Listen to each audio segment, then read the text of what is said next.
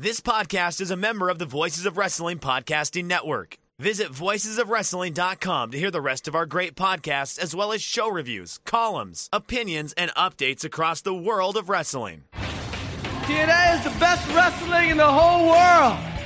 Oh shit! It's Vince Russo! Whoa, whoa, whoa! Hold your horses there, uh, Mr. Nerd, is it? That's it. Oh yeah, you could be king, king, king of these nuts. You know Welcome, everybody, to You've Got to Be Kidding Me, a TNA history podcast that goes through the history of TNA wrestling one month at a time. We're here to talk to you about July 2003 in TNA history. I'm Garrett Kidney. I'm joined, as always, by my lovely, wonderful, fantastic, amazing co host, Liam Jones. Liam, hello. Hello, governor. Oh, you're British. Oi. I, I, I see you, you've turned British. Uh, yes. I see you've given up on being British. Yeah. Much like most of the Brits. Well, yes, most countries who are were once British do tend to give up on being British for various reasons. That's my Commonwealth right. Oh yeah, you are a part of the Commonwealth. You haven't entirely given up on your British heritage, so you can't be one of us. I'm sorry. I have. I have entirely given up on it. You you have to once again cling to some remaining vestiges of the Commonwealth. Uh, that'll be um the next war that Australia's involved in. Mm, you have to respect the Queen, who is definitely still alive, Yeah, hundred percent. the most alive person that's ever lived. Yeah, It's been a little while. It's been three weeks since we've done an episode. How are you doing? fine. I've been playing video games. Oh, so that's what you've been doing. Instead of doing the podcast, you've been playing video games. Yep. Have you actually been playing video games? Yeah, I've been playing two video games. Tell me about these video games that you've been playing. Oh, I was playing Far Cry Six. Cool. It's fine. It's a Far Cry game. They, yeah, it's a Far Cry game, and they killed a character that I really liked, and I, in like some sort of protest, I went and bought another game because I was like, you killed a character I like. I'm not playing the game for a bit. I'm gonna go buy Guardians of the Galaxy. Out of principle, I've already given you my money, Ubisoft, but I'm still going to go give some other company my money just to show you. I'll show you. Yeah, you know, because I was upset. And then I was like, all right, I'm going to go play Guardians of the Galaxy. And I played like an hour of it, and I think it's the best game that's ever existed. I would say that is maybe a slight exaggeration, Hmm, perhaps. but it is a very pleasant surprise that that game is actually good. It's also a very pleasant surprise that, like, it's so well written. I know. And like that game's like 15 to 17 hours long. And those characters, they never stop talking, Liam. Yeah, that's what I was just about to say. I was like, I was, th- I was hoping, uh, not hoping, but I was thinking maybe this is just because it's the first level and they want people to be like, oh yeah, you know, when you play the first level, and because that's what you know people will write their reviews on on those first few levels. They like maybe they packed that heavy with dialogue, but the fact that you've said that, and I think I've heard that before, that like the whole game is like this, makes me very excited because I am a fiend for dialogue. Because they really don't. They never stop talking. For like the entire runtime of, of the game, people just never, ever, ever stop talking. Star Lord and Rocket and even Groot and all of them just bicker and are mad at each other and shout at each other and snipe at each other and make jokes for the entirety of the game. And it's somehow never annoying. It is like a remarkable feat of writing. That's the thing. I think just early on, right? Because again, I've played 40 minutes of it. but it seems like they do a really good job of building a camaraderie and having that sort of feeling of this team is what makes it not annoying. Because if they didn't feel like a team, it would feel like it would get it would grind on you. But the fact that it's like all of these characters feel in tune with each other makes it work. Mm-hmm. and like it's not entirely copying the MCU versions of the characters because they are slightly different, but it, it does stick to like the characterization of those characters very closely. If it ain't broke, don't fix it. You know. Yeah, I'm gonna I'm gonna I think I'm gonna invest in like all of these uh Marvel games. I like them. I like the Spider Mans. I like the Guardians. I'll probably like the Wolverines. Just don't play Avengers. No, I I, I have my Spider Man. I don't need to play Avengers. You can play Marvel Ultimate Alliance 3 instead. It's a fine game. which is a perfectly fine game, but stacked up against Avengers, considerably better. I like playing games. Been a while. Do you still not have a PS5? Uh, I do not. I probably won't get one. Oh, well, there's nothing to play on it, so I also don't have a TV. Like I, I have like a lounge room TV, but that's most of the time being used by other people. So maybe if I end up, you know, getting a TV uh, for my room, then I'll consider it. But right now, I don't need it. So I've also watched, quite frankly, insane amount of 2022 wrestling. yeah, because you, you had five TNA shows to watch, and obviously you prioritized GLEAT. Well, there was no Gleat. But yeah, there hasn't been GLEAT in 2022. That shows at the end of the year, but still, Yeah, it's been uh, a lot, and I'm already behind, and it's like, oh god. well, you see, companies in their horrible insistence keep producing lots of wrestling. Yeah, it's a, it's a difficult thing to try and stay on top of. But that's why I've done the smart thing and just cut out US indies. they don't exist to me anymore. I will not give them any attention this year. It might be among the like busiest first 10 days of the year ever in wrestling. Well, yeah, because um, like Japan has always had a really busy first week. Mm. That first week is always jam packed with a bunch of companies running a bunch of shows. But especially over the last few years, where you know the trendsetter of New Japan having the two major shows, a lot of other companies have grown to have a lot of shows around that same time too. Like even last year, and I think maybe the year before, Noah ran two shows as well. Stardom ran two shows. All Japan always runs two shows. Uh, Zero One does one one every year. So there's always a lot of stuff immediately in Japan, especially. yeah, because correct me if I'm mistaken, but I believe culturally New Year is Japan's biggest holiday. Yeah, there's like a there's a whole week long thing there too. Because I remember when I went to Japan, I was like, why the hell is everything closed? it's like, uh, Like they take Wrestle Kingdom really seriously. yeah, it's like Wrestle Kingdom weekend is clearly an event here. It's like, no, New Year's huge here. That's why everything is closed. It makes it a very good time for Puro because like I remember like ever since I got into it, I was it's always been like that first week is the week you get excited for, and like it always kicks off. Um, unfortunately, this year I I was um out, so I didn't get to experience the the New Year's Eve shuffle tag tournament. But that's always my tradition. Is like that's how I know it's kicking off. Is you, you watch that shuffle tag tournament live, and then you know that that next week is going to be insane. I like the way you're like, unfortunately, I had a social life, so I couldn't stay inside and watch the New Year's Eve tag tournament. Yeah, I I, I would rather half the time. Uh, so, what's the best match you've watched this year so far? It's Okada and Shingo. So, it's not Chris Sabin against Jonathan Gresham. No, but I did that. That match did make the sheet, Garrett. First Impact match on the sheet of the year. That match rocked. That match was so good. I, I really liked that match. The last like 90 seconds of that match, like I think might be my favorite 90 seconds of wrestling in a, in a very very long time. It's so good. I really liked it, and I really like. this is the opinion of Liam and Liam alone. Uh, I really like Impact. This was a good Impact show. I was bouncing around it. I didn't get to the full Jonah Josh match. I will, but yeah, from the bits and pieces I saw, I really liked the exhibition stuff. I really liked the Speedball debut, and I really liked, really, really liked um, the Gresham stuff. I liked the the Honor Invasion. Yeah, you get the return of the miracle. It, trust me, if there's any Miracle fans out there, it is you and I. Absolute tremendous theme song. Hope he gets to keep it. that should be the the Ring of Honor theme song, the Miracle Mike Bennett and Maria's theme song. I, I read the spoilers. I know their new name. It's a cool name. I won't say it in case people care. Um, but yeah, oh, oh, cool stuff. I'm looking forward. To, I might. you know what's funny? Uh, that watching that pay per view, I was like, damn, I might even include Impact in the rotation. Hell yeah! yeah, that was, it was that good of a show for me. The bits and pieces, at least that I got to see. I'll, I'll, I'll at least I will cherry pick it. Yeah, we've also had. Well, to be fair, you will have to watch it eventually when we get to it in the podcast. So Yeah, fair enough. God, that's gonna be so weird. We're gonna be able to splice things we say from now into the podcast then. We'll be able to look back on our opinions about 2022 TNA when we cover it. when it was happening live versus like us watching it in 2032. It will be that long down the line, maybe even longer. But uh, there was WWE's event, day one. I didn't watch that. They had a good main event. The rest of the show was fine Sure. because Brock throwing people is good. I was gonna, I was gonna say like what uh, what was the show of the year so far? You've had a couple AEW shows. You've had a Rampage. You've had a Dynamite. You've had a Battle of the Belts. I still haven't watched Battle of the Belts, but I skipped around it. Uh, where I've lost my wrestling list. oh, it's all gone. All your wrestling is gone. All of my ratings for the past four years. Obviously, Pro Wrestling Noah's first show of the year is your show of the year. Um, yeah, yeah, hundred percent. Is it actually? I was just looking at it then. yeah, yeah.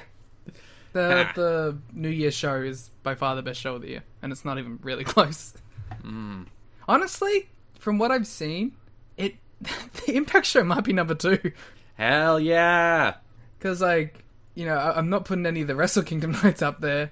The other Noah stuff wasn't great. Besides like the some highlights, I wouldn't put Dynamite up there. Uh, I've only seen the Big Japan main event. Yeah, I mean that might be it. You heard it here. Everybody's war run shows already this year, Liam, and Impact is number two. Yeah, from what I've seen. All right, that's enough about 2022 wrestling, Liam. How about we jump all the way back to July 2003, Uh, my favorite month and year. the most wonderful time of the year, July 2003. Weird month because they kind of just rebooted the company. Yeah, they did like a complete like shift. It was so weird. Like this is different. This is a different company now. Um, old canon is like barely acknowledged or just straight up ignored. Teams are split up in favor of singles pushes now. It's it's very interesting. Because like it's not a total reboot. Like AJ's still your world champion. He's still the same character. AMW is still Is your he? tag champs. Half of these the shows same you wouldn't be able to tell. and like a bunch of stuff carries over. You know, you still have Raven and Shane Douglas feuding. That's still happening. So like, it's not like every they threw everything out the window and started again. Like AJ and D'Lo is still the main program.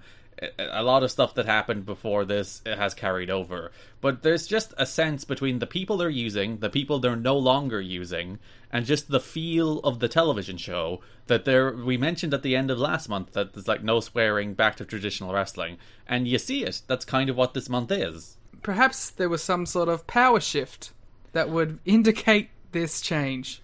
We'll get into that in a moment, but I, I, I do find it interesting that like even like I think the biggest sign of it is Vince Russo as a character, hmm. Where he's not doing the work shoot anymore. He's not playing himself anymore. He's not playing Vince Russo the person. He is just playing Vince Russo as a character, which is distinctly different from how he's played himself on television over the last seven months since he debuted in what was it end of October he debuted, so it's longer than seven months, or was it end of November? I don't know months anymore. But he's been on television for a long time now, and he's been doing the work shoots. He's he's been playing himself, and he's not anymore. He's playing a character, which is this weird uh, New York. He's a goofball. I, I I don't He's like a it. giant goof. I don't like it at all. I, I I don't think it works at all. I, there's bits and pieces of it that I don't like. I don't like. I will never like a Vince Russo type character being the smartest in the room because I don't think it plays. But I don't mind him being like a goofball who gets beat up and like i the baby is overcome, you know. But I, I don't I don't buy him as a guy who's overcoming anyone else. Yeah, and he does that pretty much for the entirety of this month. It's mostly D'Lo. It's mostly D'Lo. They're they're overcoming, but still, This D'Lo AJ stuff, I'm not a gigantic fan of. Uh, because I think they've had better matches both as a team and against each other before this month, and now that we're into the like the full world title main event D'Lo AJ feud, there's just too much nonsense and shenanigans and interference and bullshit. Well, interference, bullshit, and bad finishes could be like the summary of this month. Oh god, there are shows that go by where I don't think there's a single clean finish on them. It's just like every There match was is a one that was really noticeable, and it ruined like a bunch of matches that were like going pretty good. Because like there was the, the the night that had three AJ Styles and D'Lo Brown matches, and every single one of them had interference. Yeah. It's like the same Trinity and Sonny Siaki and Vince Russo trio just interfering in this match over and over again. There was so many matches where it's like, oh, that was pretty good, but what a terrible finish. Or that was really good, but what a weird way to book that end the finish to it. And I was like, that was that was the story of it this whole time. So yeah, it's a, it's a it's a strange and interesting month. It's it's actually frankly it's not a great month. It's like there is very little in this month that we're going to like go off on. That's like this is the worst thing you've ever seen in your life. It's like the Glenn Gilberti push or anything like that. I don't think there's anything like that this month. Like most of the wrestling is pretty good. Or at least like passable, except maybe oh god, the Legend and Jarrett stuff I might go off on. Good god, that stuff is just mind numbing. But other than that, I don't think there's a ton this month that's like horrible, but there's also not a particular amount that's like, whoa, that's really good. It just all hovers in a zone of existence. just sitting there existing. These shows left me with the same feeling I feel when a Dynamite isn't great. Where I'm like, ah, you know, it wasn't bad, but uh, wasn't much to get excited about either. And it's it's interesting. This is the period of TNA that I have like the least reflexive memory of. Because I'm pretty hmm. sure I've watched it all only once and I've never watched like the stretch from pretty much July 2003 until they started on pay-per-view in October 2004 is the period in which like the things that are happening week to week on the show are the things that I'm like oh, I forgot about that, or oh yeah, this is a thing that happens, as opposed to the stuff before this and after this. I, I have a very good working memory of because, I, as I said, I've I've only seen this stuff once. I've never gone back and revisited this stuff at any stage, not in any like uh, consistent fashion, and a lot of it isn't great, so it doesn't make like compilation sets or anything like that. And there's there's like notable things coming up in the next few months, but other than that, it's just a lot of stuff like the the, the Don Callis and Erik Watts as on air authority figures era is an era my brain is isn't all that familiar with. So that it's gonna be fun. Uh, You'll, you'll be in my shoes a little bit. So let's get into the notes for the month. I, I've been meaning to plug this for the last few episodes, but show notes, we should probably mention patreon.com slash kidding me or tnachat.com. If you would like to go through this show beat by beat with us, you can look at our show notes and see like the detailed notes that we have uh, on the Patreon. Only for one whole dollar can you get nine pages of notes about these shows basically like a mini book chapter about July 2003 that you can follow along the show, and there's one of them for every single episode. So if you ever wanted me to write a TNA book, which I, I probably won't, because that's what this podcast is for, I'm sorry, guys. I've torn this away from you. the closest equivalent is the show notes at on Patreon, where uh, again nine pages of notes about July 2003, including everything that happened, all the backstage news, every match, every angle, and every uh, little backstage tidbit that you need to know about July 2003. So it is, I think it might be fun to follow along. Again, I've I've even put it in the notes to like plug the notes because the notes they're pretty good. Patreon.com/slash gaming. Also, our watch along uh, has been up for about a week now because we put it up uh, early because we had to delay the show. So we're like, let's even the watch along. It's a nice little early treat because we had to delay the show. Which sorry for having to delay the show, but that's there. We watched the first show of this month, which is NWA TNA pay per view number. 52 July 2nd. There wasn't a standout show, it's just a show. But Liam watched Glee for most of it. Yeah, um, you can pull up the GLEAT show as well if you want to watch along. It's a double watch along. You can do a Glee watch along and a TNA watch along. What more do you want in life? Our two brands combining. So, on a follow up from a note from last month, Jeff Jarrett told wrestlers at the June 25th pay per view event that they are not allowed to swear or abuse women as part of storylines. Although Jarrett didn't go to get into details, sources indicate officials from pay per view distributor In Demand stepped in and told TNA officials to cut back on the swearing and violence against women. Some in the company have pointed the finger of blame at Vince Russo for those issues becoming a problem, as he is known for pushing storyline elements in creative meetings. As a result, the word going around was also that Russo has lost a lot of booking power, which I think you can kind of see, which observers say would make sense given his backstage demeanor. There's a note that Jeremy Borash does contradict this, but there are still like even after that, like Jeremy Borash says in his column that no, that didn't happen. It's not in the man's real fault that we're we're pivoting in dire- direction. But sources suggest after that that no, no, it is.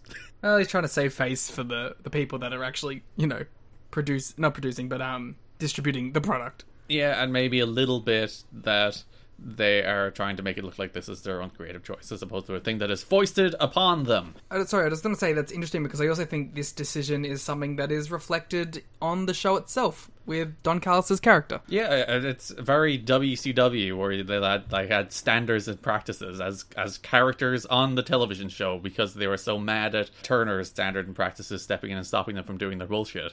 So they introduced Don Callis as the management consultant who was like, "Oh, we don't want the violence and swearing and, and uh, attacking women, and we don't want the the hardcore stories and hardcore matches. That's not what our." Key, demo wants here in NWA TNA. The demo god, Don Callis. Yeah, he had this character before anybody else. He was analyzing demos. He's basically Brandon Thurston turned into a wrestling character. They should. That's what they should do. Bring Brandon into AEW and have him be a guy. It's like, ah, the demo will not like this. Ooh, I've looked at the charts, guys, and this is just not a thing that the fans are into. The minute by minute ratings do not suggest that this is a thing that is getting over. yeah, you can bring up the minute by minutes and like be like, actually, yeah, sorry, we have to put Jade in here because she draws killer in the minute by minutes. Just walks in on somebody's segment doing badly. It's like, sorry, pal, you've been corporately downsized. Yeah. So you, as, as mentioned, you can see it on the show. Like that, even aside from the Don Callis character, like the show is different. Like like top to bottom, it Yeah. feels different, It's not a show that makes me cringe as much anymore. which is a plus. The whole three LK segments. So mm. I don't know. Three OK, three OK segments kind of got me this month. oh god, you've done the thing again where you hate. I the know! and you baby faced. And then I took no. there was a point where I got literally mad that BG James made me laugh at a joke, and I was like, no. Bull Buchanan received a tryout match a couple of weeks ago on Explosion. TNA officials went so as far as to say a new outfit made for Bull Buchanan, so it won't be surprising if he debuts in a new gimmick soon. He never does. There's been like a Bull Buchanan is hanging around backstage note every week for like four months, and I never brought it up, but I figured I'd finally bring it up because I think maybe this is the end of it. But yeah, Bull Buchanan hanging around never happened. I wonder what that new costume was. Uh, the big Bull Buchanan master dude. I wonder, we're actually not far off from PCO showing up as like the masked X. Ah, that makes sense. Maybe he was meant to be X. Because like Bull Buchanan and PCO aren't like entirely dissimilar wrestlers. Uh, I don't think Bull Buchanan would ever put his body through the amount of destruction that a PCO does. No, PCO is still doing aprons, sentons in Impact in the year of our Lord 2022. But like they were both big guys who did some flying. PCO did more flying than Bull did. I, I just want to give PCO a little more credit, considering he will do a suicide dive onto no one. Straight onto concrete. His favorite thing is bumping on concrete, frankly. Mm. I love you, PCO. I'm glad. I'm glad that you're you made it to the impact. Well, he made it, in, it here in 2003, which we'll get to. But still. I mean, again, And TNA will not be holding live pay per view events for two weeks in September, as the fairgrounds will be unavailable due to the state fair taking place. sorry, I got very excited. Because this is a five show month, folks. Liam's favorite thing a five pay per view month. Uh, the idea of a, a two pay per view month is just, quite frankly, I, I don't know what I will do with all the extra time. There was some talk of pre taping two weeks worth of shows or even moving to a different location. Then a follow up note TNA officials are working with In Demand in hopes of promoting a bargain priced pre taped show that will recap the company's history. The current plan is to air the special during one of the weeks in September, which the company will not be airing a live show due to the National Fairgrounds. There has been talk of offering the show at a price of ever between one penny and one ninety nine. So basically, they they will be taking a week off in September. There will be a taped show in September, Liam. So there, there will be a three pay per view month, not a two pay per view month. No. But the tape show is the first Super X Cup, so at least there's that. Oh, that's good though.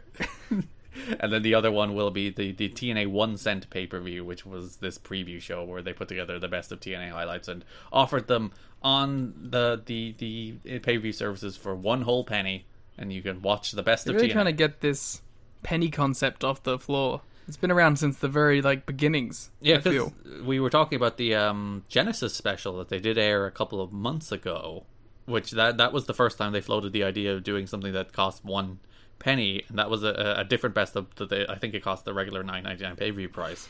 Whereas now they finally like committed to the idea of the, the one cent pay per view where you can watch NWA TNA the best of the first year and a bit for a whole cent. So they don't want to get people's two cents on it, Liam. They want to get people's one cent on it. Well, we'll see if uh, Jeff Jarrett can break all his guitars and draw a penny.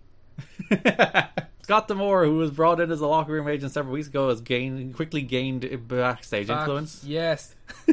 Scott D'Amore's my guy. I love Scott, man. It took him like two months to like wield un- uh, unenviable power. He must just be a wheeler and dealer. Like straight in there, Jeff Jarrett's guy. Uh, D'Amore is said to be responsible for the promotion booking Don Cal, Simon Diamond, Johnny Swinger, Joey Legend, Chris Sabin, and Traci Brooks. I mean, they can't all be winners, can they? You get Chris, you get the best wrestler in the history of the company, so the, you know you can't you can't give out. Traci Brooks? I know she rules, doesn't she? Yeah, she, to be fair, she, wait, wait, she was for like the one week she was here. Yeah, this is a very light Traci Brooks month where she disappears, so maybe Scott's losing power already. Oh no! Damn it! Vin- Vin- the the power struggle between Scott D'Amore and Vince Russo will be the subtext of this entire thing. One wrestler even went so far as to suggest that there were, has been a changing of the guard, as he said the Atlanta clique that consisted at one time of Vince Russo, Raven, Glenn Gilberti, Mike Sanders, Perry Saturn, and Erik Watts appear to have fallen behind D'Amore in terms of office power, even though on air, Erik Watts is now the man with the power. There should be a draft between the two factions where Joey Legend goes to Vince Russo's side and Erik Watts goes to Scott D'Amore's. Yeah, and then I think uh, everybody's much better off. Yeah, I'll be I'll be much happier. Because Saturn showed up for the last time in June, Sanders shows up for the last time this month, so even like the members of the Russo clique are just gone, never mind not having power. The clique is actually like physically leaving and dispersing. And, and like there's nobody who has downcycled more, I think, than Glenn Gilberti, so Yeah, what a fall from Grace, huh? going from a whole month being built around him to him being the manager of Diamond and Swinger. The manager of uh D'Amore's guys. that must be the ultimate insult. It's like, you shall be the manager of my boys. to be fair, not a bad gig because they're a good little act down there. You know, uh, just a quick interlude here before we get. I won't do it because we'll get into it further when we talk about the shows. But like, that's the reason I do these turnarounds so quick on these guys that I don't like is because I don't like them as main event like giant factors of the show. I like them as goofball mid card acts. That's where they should be. That's why I do these turns because when they're not being pushed as the main thing, I'm like, oh, I get why they're here. When BG is on the show for two minutes a week doing a skit, you're on board. Yes, one hundred percent. Hey, because like he's not wrestling, and he's not like being treated seriously. He's just being a goofball dork with killings and Konnan, and it's funny and it's fine. That's just the difference. Like I, I don't need you to be these top guys. So uh, what I'm hearing here is Road Dog is your new favorite wrestler. well, now that Gilberti's been downsized, Terry Funk turned down a TNA booking last week. TNA officials contacted Funk in hopes of signing him for a match against Sandman, but Funk passed on the offer, which is said to be in the same range he has paid for working independent shows.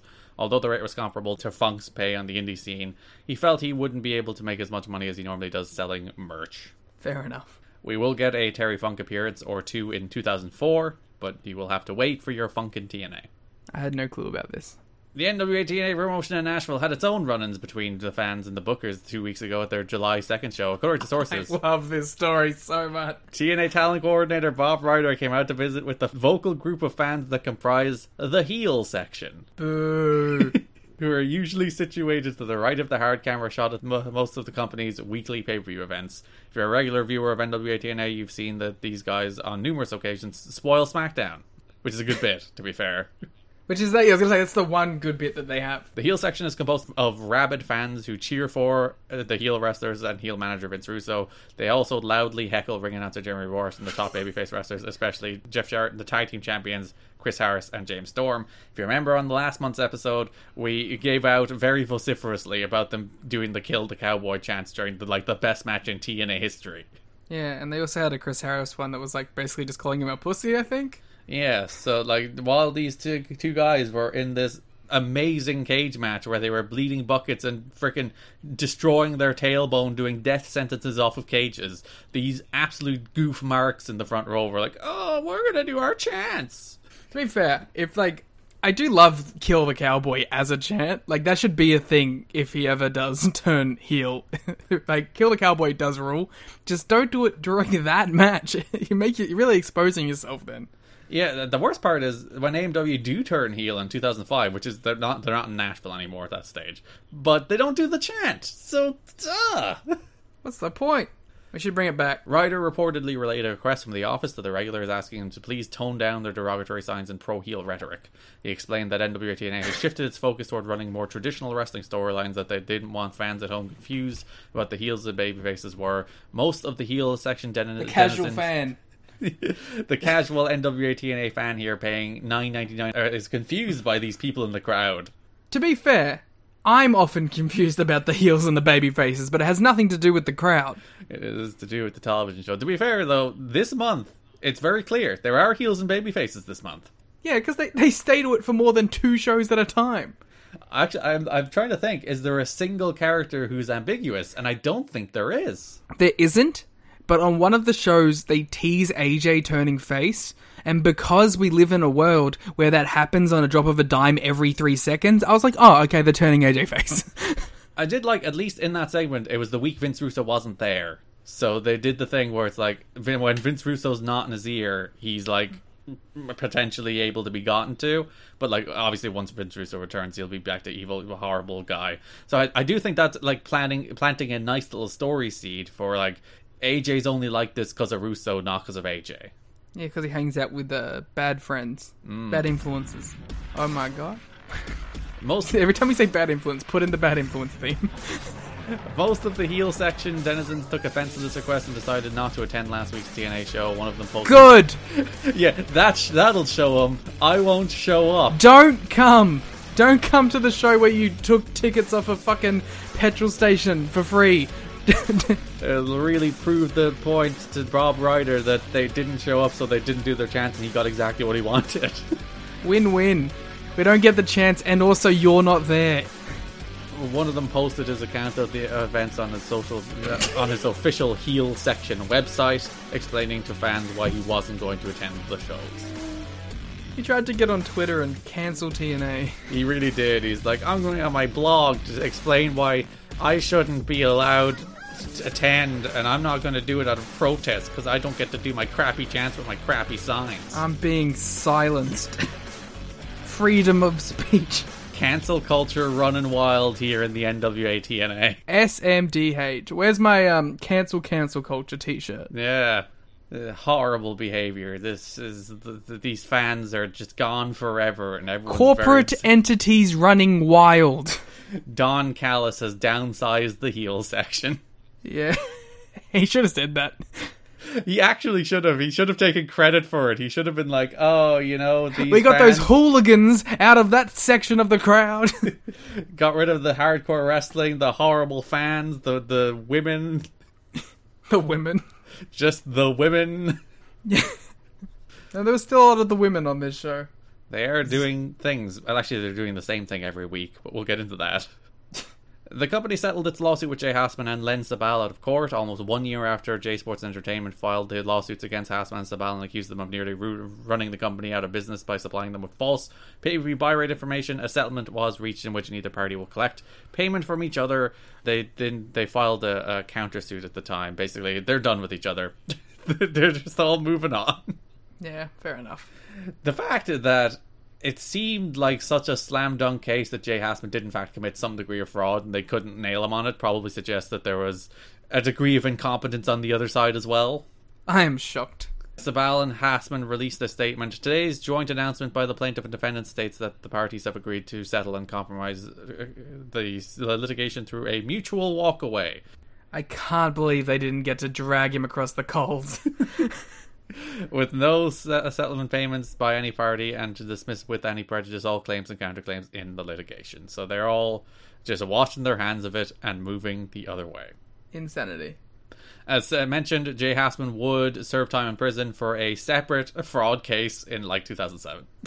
Yeah, just uh, mutual walk away. Definitely had nothing to do with anything. He just none of these people did their jobs, and it's fine. They're all incompetent. Yeah. Just mass incompetence here in the NWA you know, if we um would ever take our own quotes to put in the intro, just mass incompetence here in the NWA yeah. Oh, so that's the end of that story. If you go back and listen, the the and if the full letter is in what the show notes from that episode, it's like August or September or July. It's one of those months where we we went into the the full depths of the Jay Hassman saga. It's it's good fun. There's, the clip is on YouTube as well. If you go to the the I was gonna say, there you go. We got a nice bookend for a, for the YouTube clip update. yeah, so if you go to the you've got to be kidding me YouTube, the the clip of the Jay Hassman stuff is up there too, and clips of everything we've ever done basically is up there. If you ever want to try and find an individual segment of the show, it's there. we should start pimping that out. Yeah, I put enough goddamn time into it. I spent like 30 hours making all of those clips. So. it's truly astonishing. The NWA World Champion AJ Styles said during a radio interview that he prefers working for the Ring of Honor promotion. Isn't that interesting? Because I I prefer watching the Ring of Honor promotion. How dare you suggest that on this here TNA podcast? Upsetting me. Have you done your thing where you watch Ring of Honor from July 2003? Um, no, I had too much 2022 to watch. And too much friggin' 2003 TNA to watch. Yeah. Styles said that there is a time for wrestling and a time for entertainment, and while he loves working for both promotions, he prefers the competition that comes from working on the Ring of Honor shows. Yep. Styles added that he essentially does the entertainment part of the equation while working for TNA, but he prefers performing in front of the ROH fans. Styles said he wasn't sure whether TNA officials have been keeping an eye on the Ring of Honor performers, but said they are idiots if they are not, because he feels the promotion features some of the best talent in the world. Styles was also critical of Jarrett for trying to do too many jobs in TNA, jobs as in like literal jobs, not as in losing. I was gonna say Styles is getting real meta on the this radio interview. When I read this the first time, I was like, "Oh God, that's a weird criticism that he's thinking Jarrett." Oh no, he he just means literally doing too much stuff. Styles said it's difficult for Jarrett to work as a wrestler booker and owner and wishes he would give up one of those jobs. Specifically, Styles says he doesn't want a booking anymore. I was gonna say, well, he will give up all of them eventually. Meanwhile, Styles labeled Russo as a great guy. Styles also praised Russo, Russo for listening to the ideas the Why that made me go. That... Sorry, that was an involuntary reaction to that statement. The idea that Vince Russo is a great guy makes you just gag. I just went.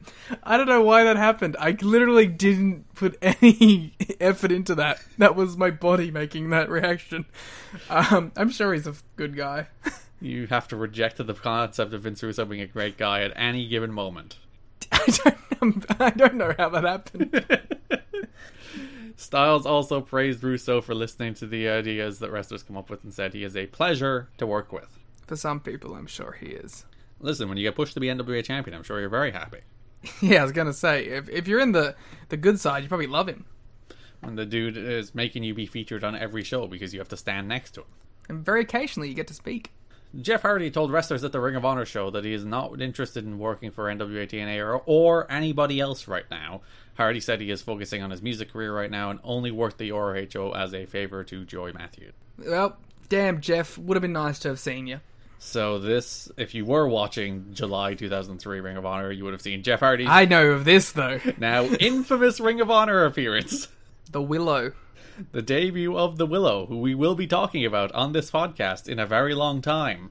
I'm looking forward to it. Yeah, um, just one of the more famous early ROH stories. I would imagine through the years goes into it in much more considerable depth than we ever could.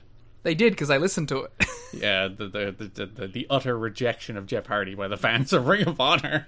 and like the the background politic playing word around that um, Gabe would say one thing on one side, one thing on the other side of his mouth about it. It's a very interesting topic. I do recommend you go track down that through the years episode on it. The through spelled with an ROH, TH, ROH, the years. I highly recommend it. It's it's also how I get a lot of um, tidbits about NWA TNA stuff that um, we may miss. Yeah, and it's basically this podcast, but for Ring of Honor. Actually, technically, we're this podcast. Anyway, yeah.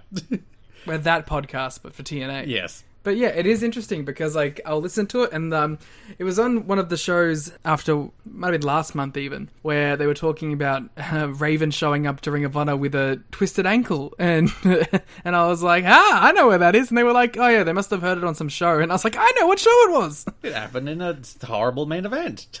Yeah, it's funny because like despite them not being directly affiliated in any way, TNA and Ring of Honor have always had this kind of connection, huh? Yeah, all the way up again to 2022, where there's a mild Ring of Honor invasion, and the Ring of Honor title is being defended, and Roxy, the Ring of Honor Women's Champion, is sitting front row. Yeah, like which is why I, I when I was talking not about it with you but with other people, I was like, it seems like this was always kind of a destined crossover to happen, and it's funny, could have happened many a time over the years, but we uh, we finally got there in 2022, the year of just insanity. And it's, it's interesting how many times it came close to happening in various different ways. Like 05 is when the, the companies were closest and like almost like actively working together, but then um for reasons stopped. I mean, you can say it's the Feinstein stuff. Yeah, it's the scene stuff. And uh, uh, TNA kind of wiped, uh, washed their hands of Ring of Honor at that stage. And, like, we want nothing to do with that. And then, like, 2017 is the other time that they came very close to working together when there was meant to be a Hardys and Young Bucks program that spanned both Ring of Honor and TNA. But then the Hardys left and went back to WWE and had a very public falling out with TNA. So, Of course, you also had the Destination America era where they were literally on the same show, on the same network rather. not even on the same network. They were on the same night. Ring of Honor was the lead in for, for Impact. I, honestly, I loved that era. That was the time where I got back into Impact just because I was I was watching Ring of Honor and I was like, yeah, I'll watch both. Yeah, because and it, it wasn't like a- an agreement. It wasn't them working together. It was It just worked out that way. Impact did not have an exclusivity clause in their contract with Destination America, and then they were like, "Hey, let's just get Ring of Honor too, make it a wrestling night." It felt like a pretty big deal at the time. Mm. Because I, I believe was it the same night as NXT as well? So you had like the three shows all on the same night. And Lucha Underground, you had four. Yeah, it, it was the wrestling night for a long time. Yeah, you had four of the non like big WWE shows all just piled in there on a Wednesday. I honestly, I, I was I was always really excited when that happened. TNA officials instituted a new policy that requires wrestlers to arrive at the building no later than 2 p.m. on Wednesdays. The company is even ordering wrestlers to sign in once they arrive and has threatened to fine wrestlers who arrive late. Wow. This is me in a TW when I click that option. You're like this this tardiness problem is just out of control. We need people to show up to the building on time. Fifty bucks though. That's a that's a pretty steep fine there. That's like, you know, thirty percent of some of their paydays. That is legitimately like thirty percent of some of their paydays, and like some of the enhancement talent, uh, like some of them aren't even getting paid. So, they have to pay them like fifty and don't get anything out of it.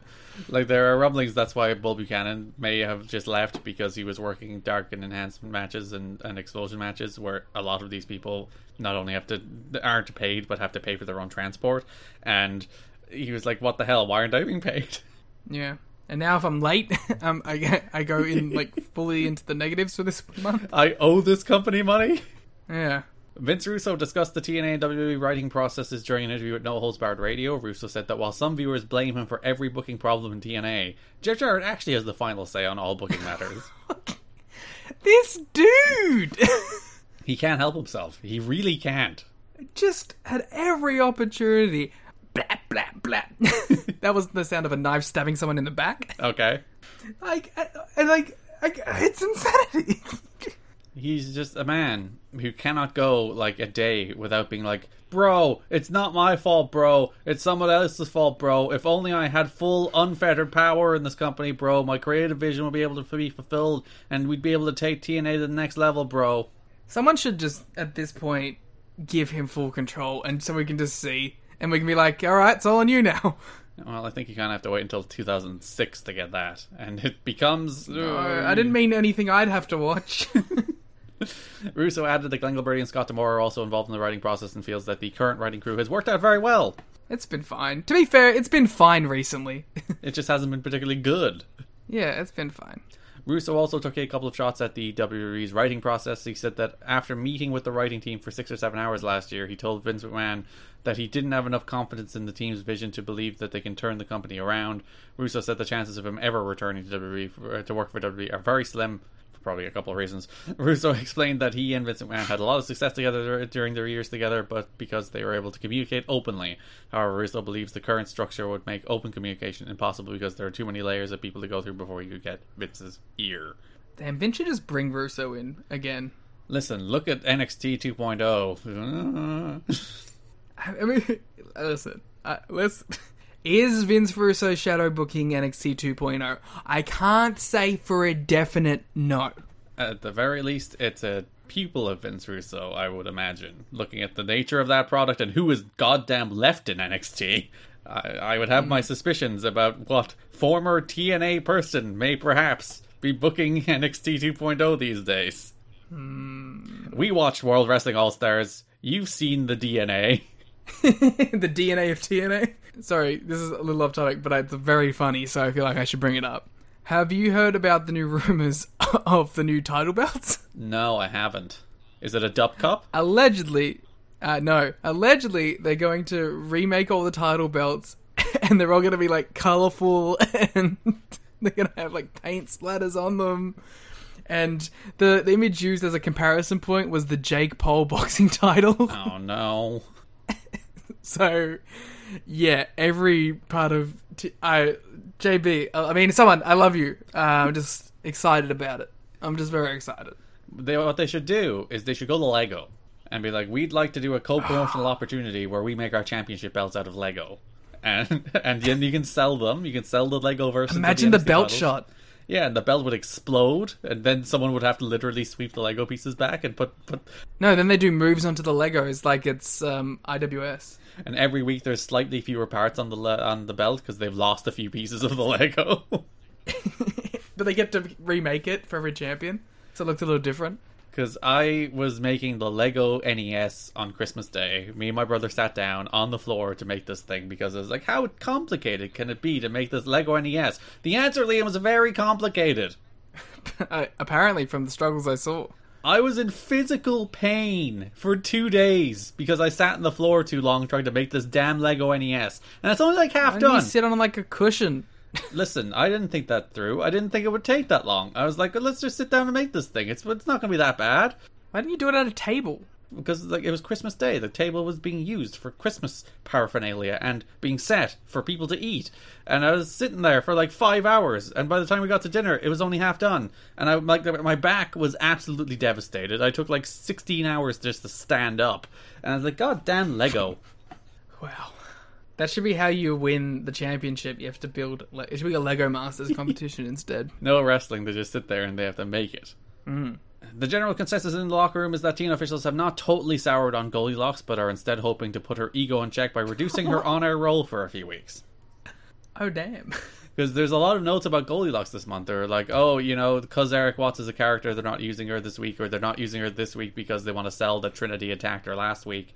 But no, she just disappears for most of the month because Scott Hudson is backstage interviewer this month. He's really good too. He's so much better than Goldilocks is. He's like the an utter pro. He's like the proest of pros. I don't want to turn on Goldilocks, Garrett. I don't want to. Don't worry, Goldilocks will be back as a character, not an interviewer. I guess that's better. I will say Scott Hudson did mispronounce uh, Frankie Kazarian at one stage this month. He called him Frankie Kazarian. Did he? Because then everyone else called him Kazarian. Oh, it's Kazarian here. yeah. Like, um, and then, like, because Erik Watts is in the same segment and he calls him Kazarian. I'm like, wait, was he Kazarian for a bit? Maybe uh, Watts was like, "Oh God, I don't know his name either," and Scott Hudson said Kazarian, so I'll just go with Kazarian. yeah, Erik Watts is like, I thought it was Kazarian, but Scott said Kazarian and he, he wouldn't fuck it up. Deep voice Scott Hudson, Kazarian. yeah, um, Scott's great. He is a, just, just an absolute pro. It's a shame, like he has a, a run in TNA. He's eventually replaced as backstage interview by the franchise Shane Douglas, That's fair. Like, if you're gonna get uh, one upped by someone, the franchise ain't bad. and he never really works in wrestling in a meaningful capacity again after that, which is a shame because he was very good. He should get a Schiavone esque reunion with the Biz. And uh, I nearly said WCW. AEW don't really have like a consistent backstage interviewer. They have like Alex Marvez sometimes. They, Schiavone half the time. yeah, Schiavone has to run backstage off commentary to do backstage interviews. Get Scott Hudson. Yeah. Oh no, get Goldilocks. Ah, well. uh. Goldilocks on Dynamite every week doing backstage interviews, making her faces. Alternatively, Goldilocks. Erik Watts. Ah, yeah, that would work too. All three of them. Just Hudson, Watts, and Goldie just standing there all with microphones shoving them in people's faces. Finally, the Erik Watts thruple. Listen, Hudson was there when he was trying to do the thruple the first time, but when Abyss showed up, he was the guy doing the interview. Yeah. Hudson, Hudson's a pro. Borash noted in his Monday website column that uh, this week that a major video game manufacturer was in attendance last week, and he was unimpressed with the program. Why did he? Why does he put that in? I don't know. He added, nearly every week we seem to be uh, entertaining potential business partners at our events. At our events, which is a clear indicator of how good the future of our company looks. Not if you fucking bury them on the internet, Jeremy. Why would you say unimpressed? Why would you be like, look how great we're doing? Look at all the people we have backstage. Look at all these companies showing up. Oh, TNA's doing great, but also the And they all think we're terrible. and the company that showed up was shit. I was when he said unimpressed by the program, I thought he meant the video game company was unimpressed with the program. Oh yeah, that that there is ambiguity there. So is he un- unimpressed with the video game program? Because Jerry Moore seems like a guy who'd be like, oh yeah, do the Doom program, you know? No, see, I thought it was that the video game manufacturer showed up and was unimpressed with TNA, and that's why I was like, why would you bring that up? either way, he's either burying the potential partner or the potential partner has buried him. Neither of which is ideal. I wonder what the video game manufacturer was. It was probably just like some no, never heard of indie game. Hmm. Oh, there's more crowd discussion. Let's go. Yeah, th- this is an interesting one because I think again you see it play out in the attendances and the energy in the building over the month. There has been some discussion hmm. regarding the crowd. Panda made the call to limit freebies as a way to increase paid attendance. The crowds have been down around eight hundred. The crowds have been down to around 800 the past few weeks. I have to copy edit Dave Meltzer on the fly, by the way, here. Roughly 50% paid. So while paid attendance is up a little, others believe the lack of a full house has hurt the atmosphere on television, which they're not wrong about that. There's like particularly a Frankie Kazarian against Chris Sabin match where the crowd Oh. just just doesn't care. Fr- Frankie comes out, quite literally, not a single person reacts. yeah. Like, like, I'm not even exaggerating. Like, there was silence. No boos, no cheers, no jeers, nothing. Silence. And I was like, I thought you got pretty over in that last match. They were, they were doing the Frankie thing. Like, Yeah, Heat has been way down generally and was way down on the July 16th show, although they weren't given much to cheer about, is what Dave says. Which he's, All right, Dave. he's also not wrong. that th- th- Some of these shows don't have a lot to cheer about.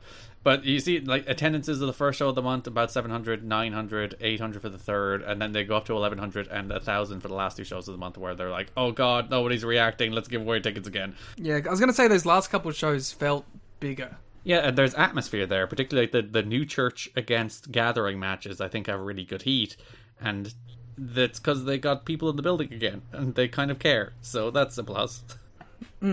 Uh, that's one thing I will say is like I feel like all of the acts the crowd like got into towards the end of the month. Mm.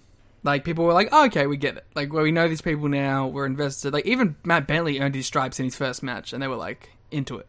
Yeah, and it's the classic reboot month where it's like they didn't do a hard reboot. They're not like this is everything is different now. We're changed. It's just like we're we're going to introduce new characters. We're gonna have the likes of Joey Legend.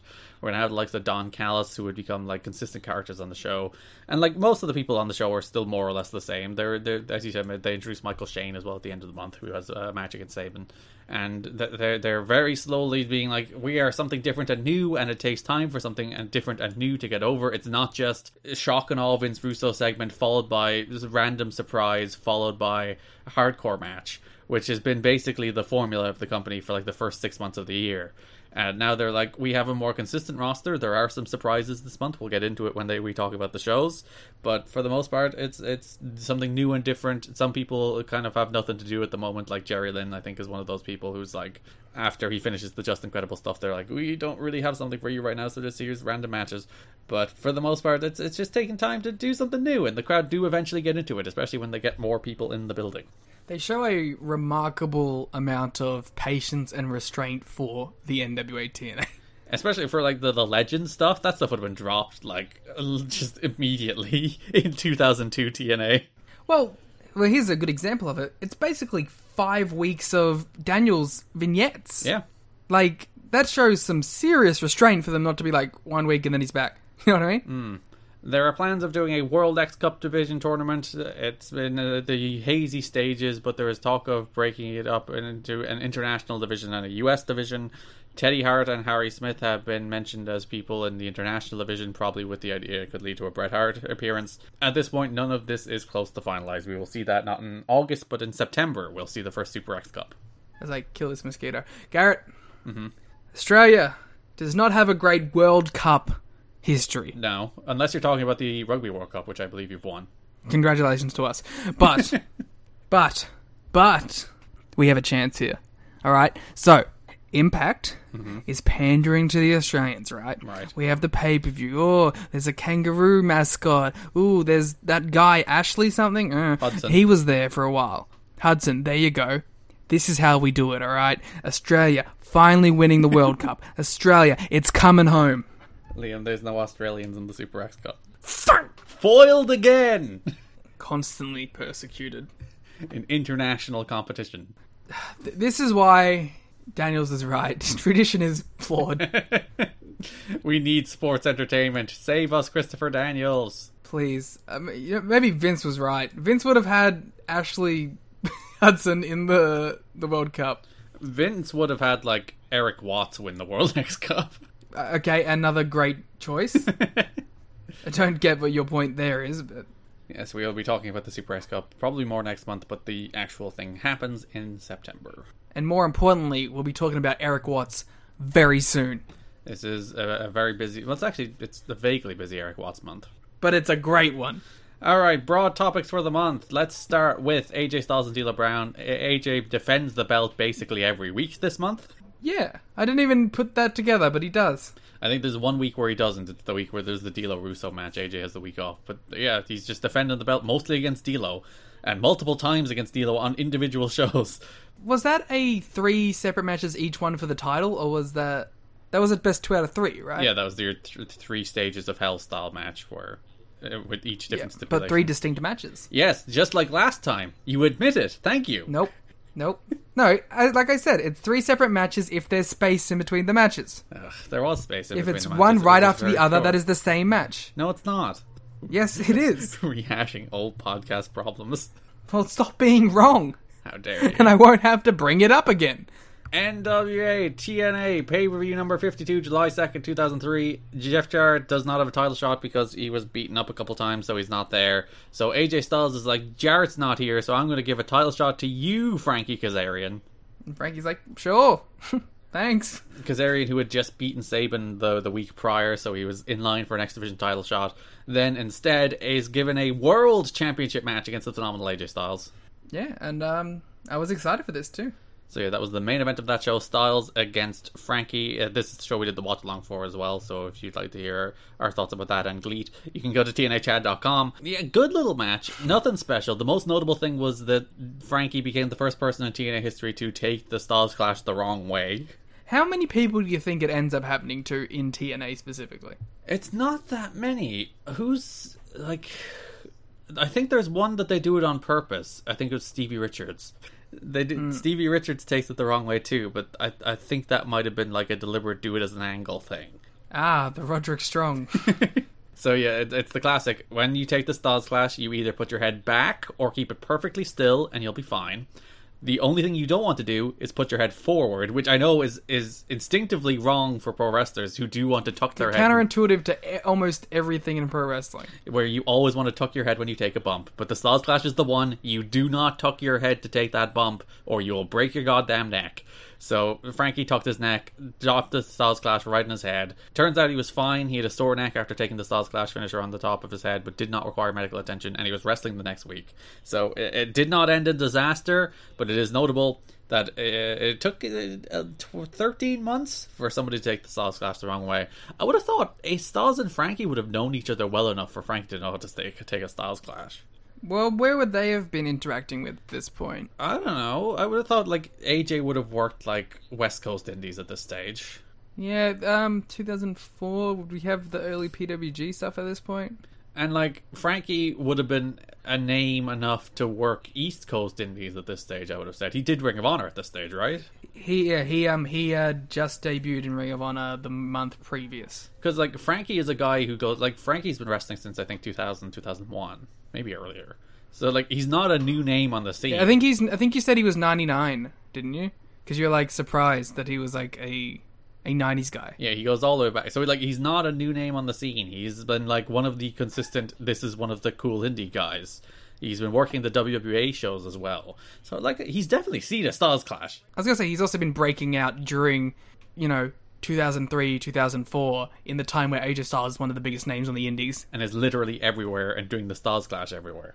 Yeah. But listen, when you're in the ring, heated moment to just tuck your head, wrestler instinct kicks in, you get dropped in your head. It's very unfortunate. Listen, I don't want to say much about this match was heated. Uh, That's true. This match was perfectly fine. Uh, They had a, a good, fine little match that was pretty remar- unremarkable for the most part. they, yeah, they went out there and wrestled. Yeah, D'Lo came out afterwards. This brawl set up more AJ Styles, D'Lo Brown stuff, which takes us to NWA TNA pay per view number fifty three, in which the the the show is built around AJ facing D'Lo for the title in the main event, and D'Lo has a big equalizer for Russo Liam. Hmm. We'll talk about the the the, was- the Jarrett Legend and Russo promo when we get the Jarrett and Legend in a minute. oh. Yeah, there was a, a really cool um, chicken coop. Yeah, so there, there was the like chicken coop cage that that the Weasel Cage, as Mike Tenay called it, calling back to Bobby Heenan. One thing I, I appreciate about it is, is that later on, Styles bursts out of it, which makes Russo look like a giant wimp. Yeah, it, it's really, if you look at it, it is not the most like structurally sound cage. It does feel like a cage that could be shattered at any given moment. And was. Yeah, the, the, again, a good match. I, I would have thought, was it the best match of theirs this month? And that's probably the latter match of the three or four. Yeah, I, I liked the I liked the ladder match more, and I liked the submission match more. Mm. Honestly, you probably even liked that opener more. They did beat the hell out of D'Lo after the match. My favorite part of which is that they locked him inside a, the, the chicken coop and then started hitting it with a baseball bat. And I'm like, you guys Yeah. didn't think this attack through, did you? Maybe it was just to intimidate. So they were just hitting the wood. They were just bashing the wood. So that's pretty scary, though. Yeah, but they protected him from the baseball bat shots. Yeah, but then he's like, "Oh no, ah, this is scary. It's loud noises." Uh, AJ Styles does the Fosbury flop in this match, and I'm not sure is it the first time he's done it, but it is the moment that Mike Tenay and Don West give it the, the give the move its name. Yeah, which is like funny because the Pele was that exact scenario last month. Yeah, so so he does the Fosbury flop, and then Mike Mike Tenay, oh, it's like uh you know uh, Fosbury at the Olympics, and uh, Don's like oh yeah, 1974 or whatever it was. That Don remembered the year of the Olympics, and yeah, they, that they're. I love when like wrestler move names come from like just organic ideas on commentary instead of like this is the name of the move. Yeah, because also a lot of the times the names suck. So yeah, this is the Fosbury flop. Yeah, and it's one of AJ's coolest things that he does. NWA TNA pay per view number 53. The story of the show is that D'Lo wants to get five minutes in the ring with Vince Russo, so he has to defeat Sonny Siaki, which he does quite handily. Uh, he does a sick Undertaker dive in that freaking Siaki match, though. D'Lo's crazy. Yeah, like he does the dive, and he, like his head goes back and his legs go. He like ragdolls in the air as he's doing the Undertaker dive. It's incredible. And half the time he does it and barely makes stuff, and you're just like, ah, D'Lo, and then he's like, ah, D'Lo. To be fair, barely making it is what there's like half of what makes it good. Yeah, fair enough. It's like um, Kaito did a uh, Tope con Hilo over the top rope. um, he did like uh, Ricochet's corner version over, the, and he just like barely, barely, barely got over it. Yeah. It's very scary. It's ideal. So defeating Siaki, he got five minutes with Russo at the end of the show, and it just turned out D'Lo got his ass kicked. I was pissed by this. Yeah, like How dare you promise me Vince Russo getting beaten up and then not deliver? yeah, at least you could like give a little bit of D'Lo whooping his ass before a beatdown, but like immediately AJ Legends, Siaki, and Trinity were out, and they just beat the shit out of D'Lo five on one. I, I did like him fighting off everyone. I thought he looked pretty good then, but then once they overpowered him, they got him. Uh, he also he did the a really awesome switch with the the handcuffs. Like that was smooth. D'Lo very adept with the handcuffing people to things. Yeah, like because Siaki's going up and he's trying to handcuff D'Lo to the top rope, and Tito like does some fucking Ocean's Eleven shit and like twists the damn handcuffs around and puts it on Siaki. I was like, how did? He, oh, that was that shit was so smooth. D'Lo is clearly a magician. I was saying that because I was literally watching Ocean's Eleven while this was happening. What, you were watching something else while watching TNA? Yeah, I had to leave halfway through because I'm like, oh man, Ocean's Eleven is too good. it's distracting me. Literally halfway through the segment, it's like, oh. Yeah, I was literally, I was like, oh man, this movie's good. So yeah, D'Lo does get none of his five minutes with Russo. He just gets his ass kicked. Poor guy. yeah, I'm I'm I'm devastated by it. And that brings us to NWA TNA pay number 54, in which there's the big AJ Styles D'Lo two out of three falls World Championship match. So there's a singles match, a submission match in the middle of the show, and a ladder match at the end of the show for the NWA World Heavyweight Championship. So you loved this first match, and I need you to tell me why. Did I love it? Three and a quarter, That's like a good little match. but by TNA standard, that's like the best match of the month. It, it, it is among the better matches of the month. I thought it was just a good little match because they opened the show, so they had a bunch of heat. I did, did- it's nothing like special. D'Lo did a freaking moonsault fall away slam, Yeah, that did rule. which I don't think I, I thought like I know Josh Alexander does that, and who else? Does, someone else does that, don't they? Bandito Bandito does it. and um Page Hangman. Yeah, but no, he doesn't. do- Does he do the flip with it? He flips with it. And yeah, Moose has done it before as well. Like I know it's a modern indie move, but I didn't think P- like somebody was doing this all the way back in 2003. And And like think of the guys who were like were saying also do that, like Hangman, Moose, Bandito, like really crazy athletic dudes. yeah, So D'Lo, fucking up there. so basically entirely for that moonsault fall away slam. But I thought it was a hot opener. I thought like as I said, like opening with AJ and D'Lo, the crowd were very hot. It's like as I said, three and a quarter. It's not the best match you'll ever see in your life, but it's a good little match. I don't know. Threes are very meaningful for me in the NWA TNA. I like a, a three is a sign that I should get excited for this match. Uh, they had a submission match in the middle of the show. Siaki interfered, by the way, so AJ went 1 0 up. So they had a submission match in the middle of the show where they were, like, Styles and Russo were freaking out backstage because they didn't want it to go to the ladder match. But so they attacked D'Lo before the match. Styles, Siaki distracted them, and then Styles hit a. Like, the best part of this match was before the match even happened. That chop look on the ramp looked great. I thought this match was really cool. I like the back and forth. I like D'Lo stretching him at the end. Mm, so they had a, a basic ass submission match. Yeah. This was the match where there was a split screen of D'Lo Brown's butt. yes. He hit what I think I think it was a sky high. I can't remember what the exact move was. And they're like, "Oh, let's go to a replay."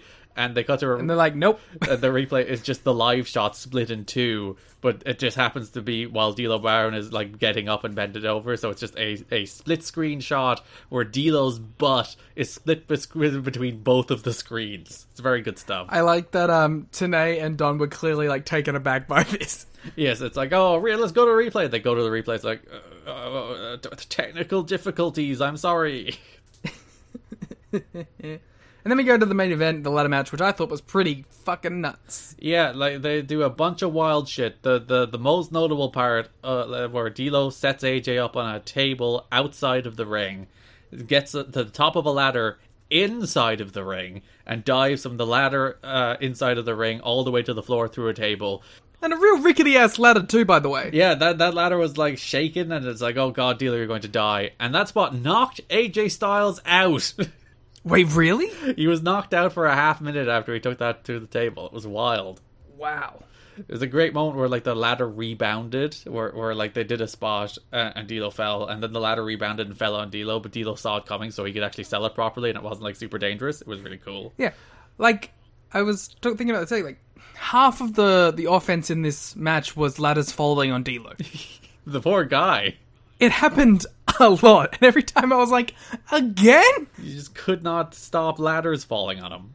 It was either sometimes they were just falling on him, and then sometimes it was AJ pushing them into him, and then sometimes it was AJ throwing them into him. But ladders colliding with D'Lo was most of this match. Yeah. So the finish was they both climbed the ladder, they both got the title, they both fell to the mat. Rudy Charles came out. They had a moment of deliberation, but because the ladder match was a draw, they determined that AJ would remain the champion.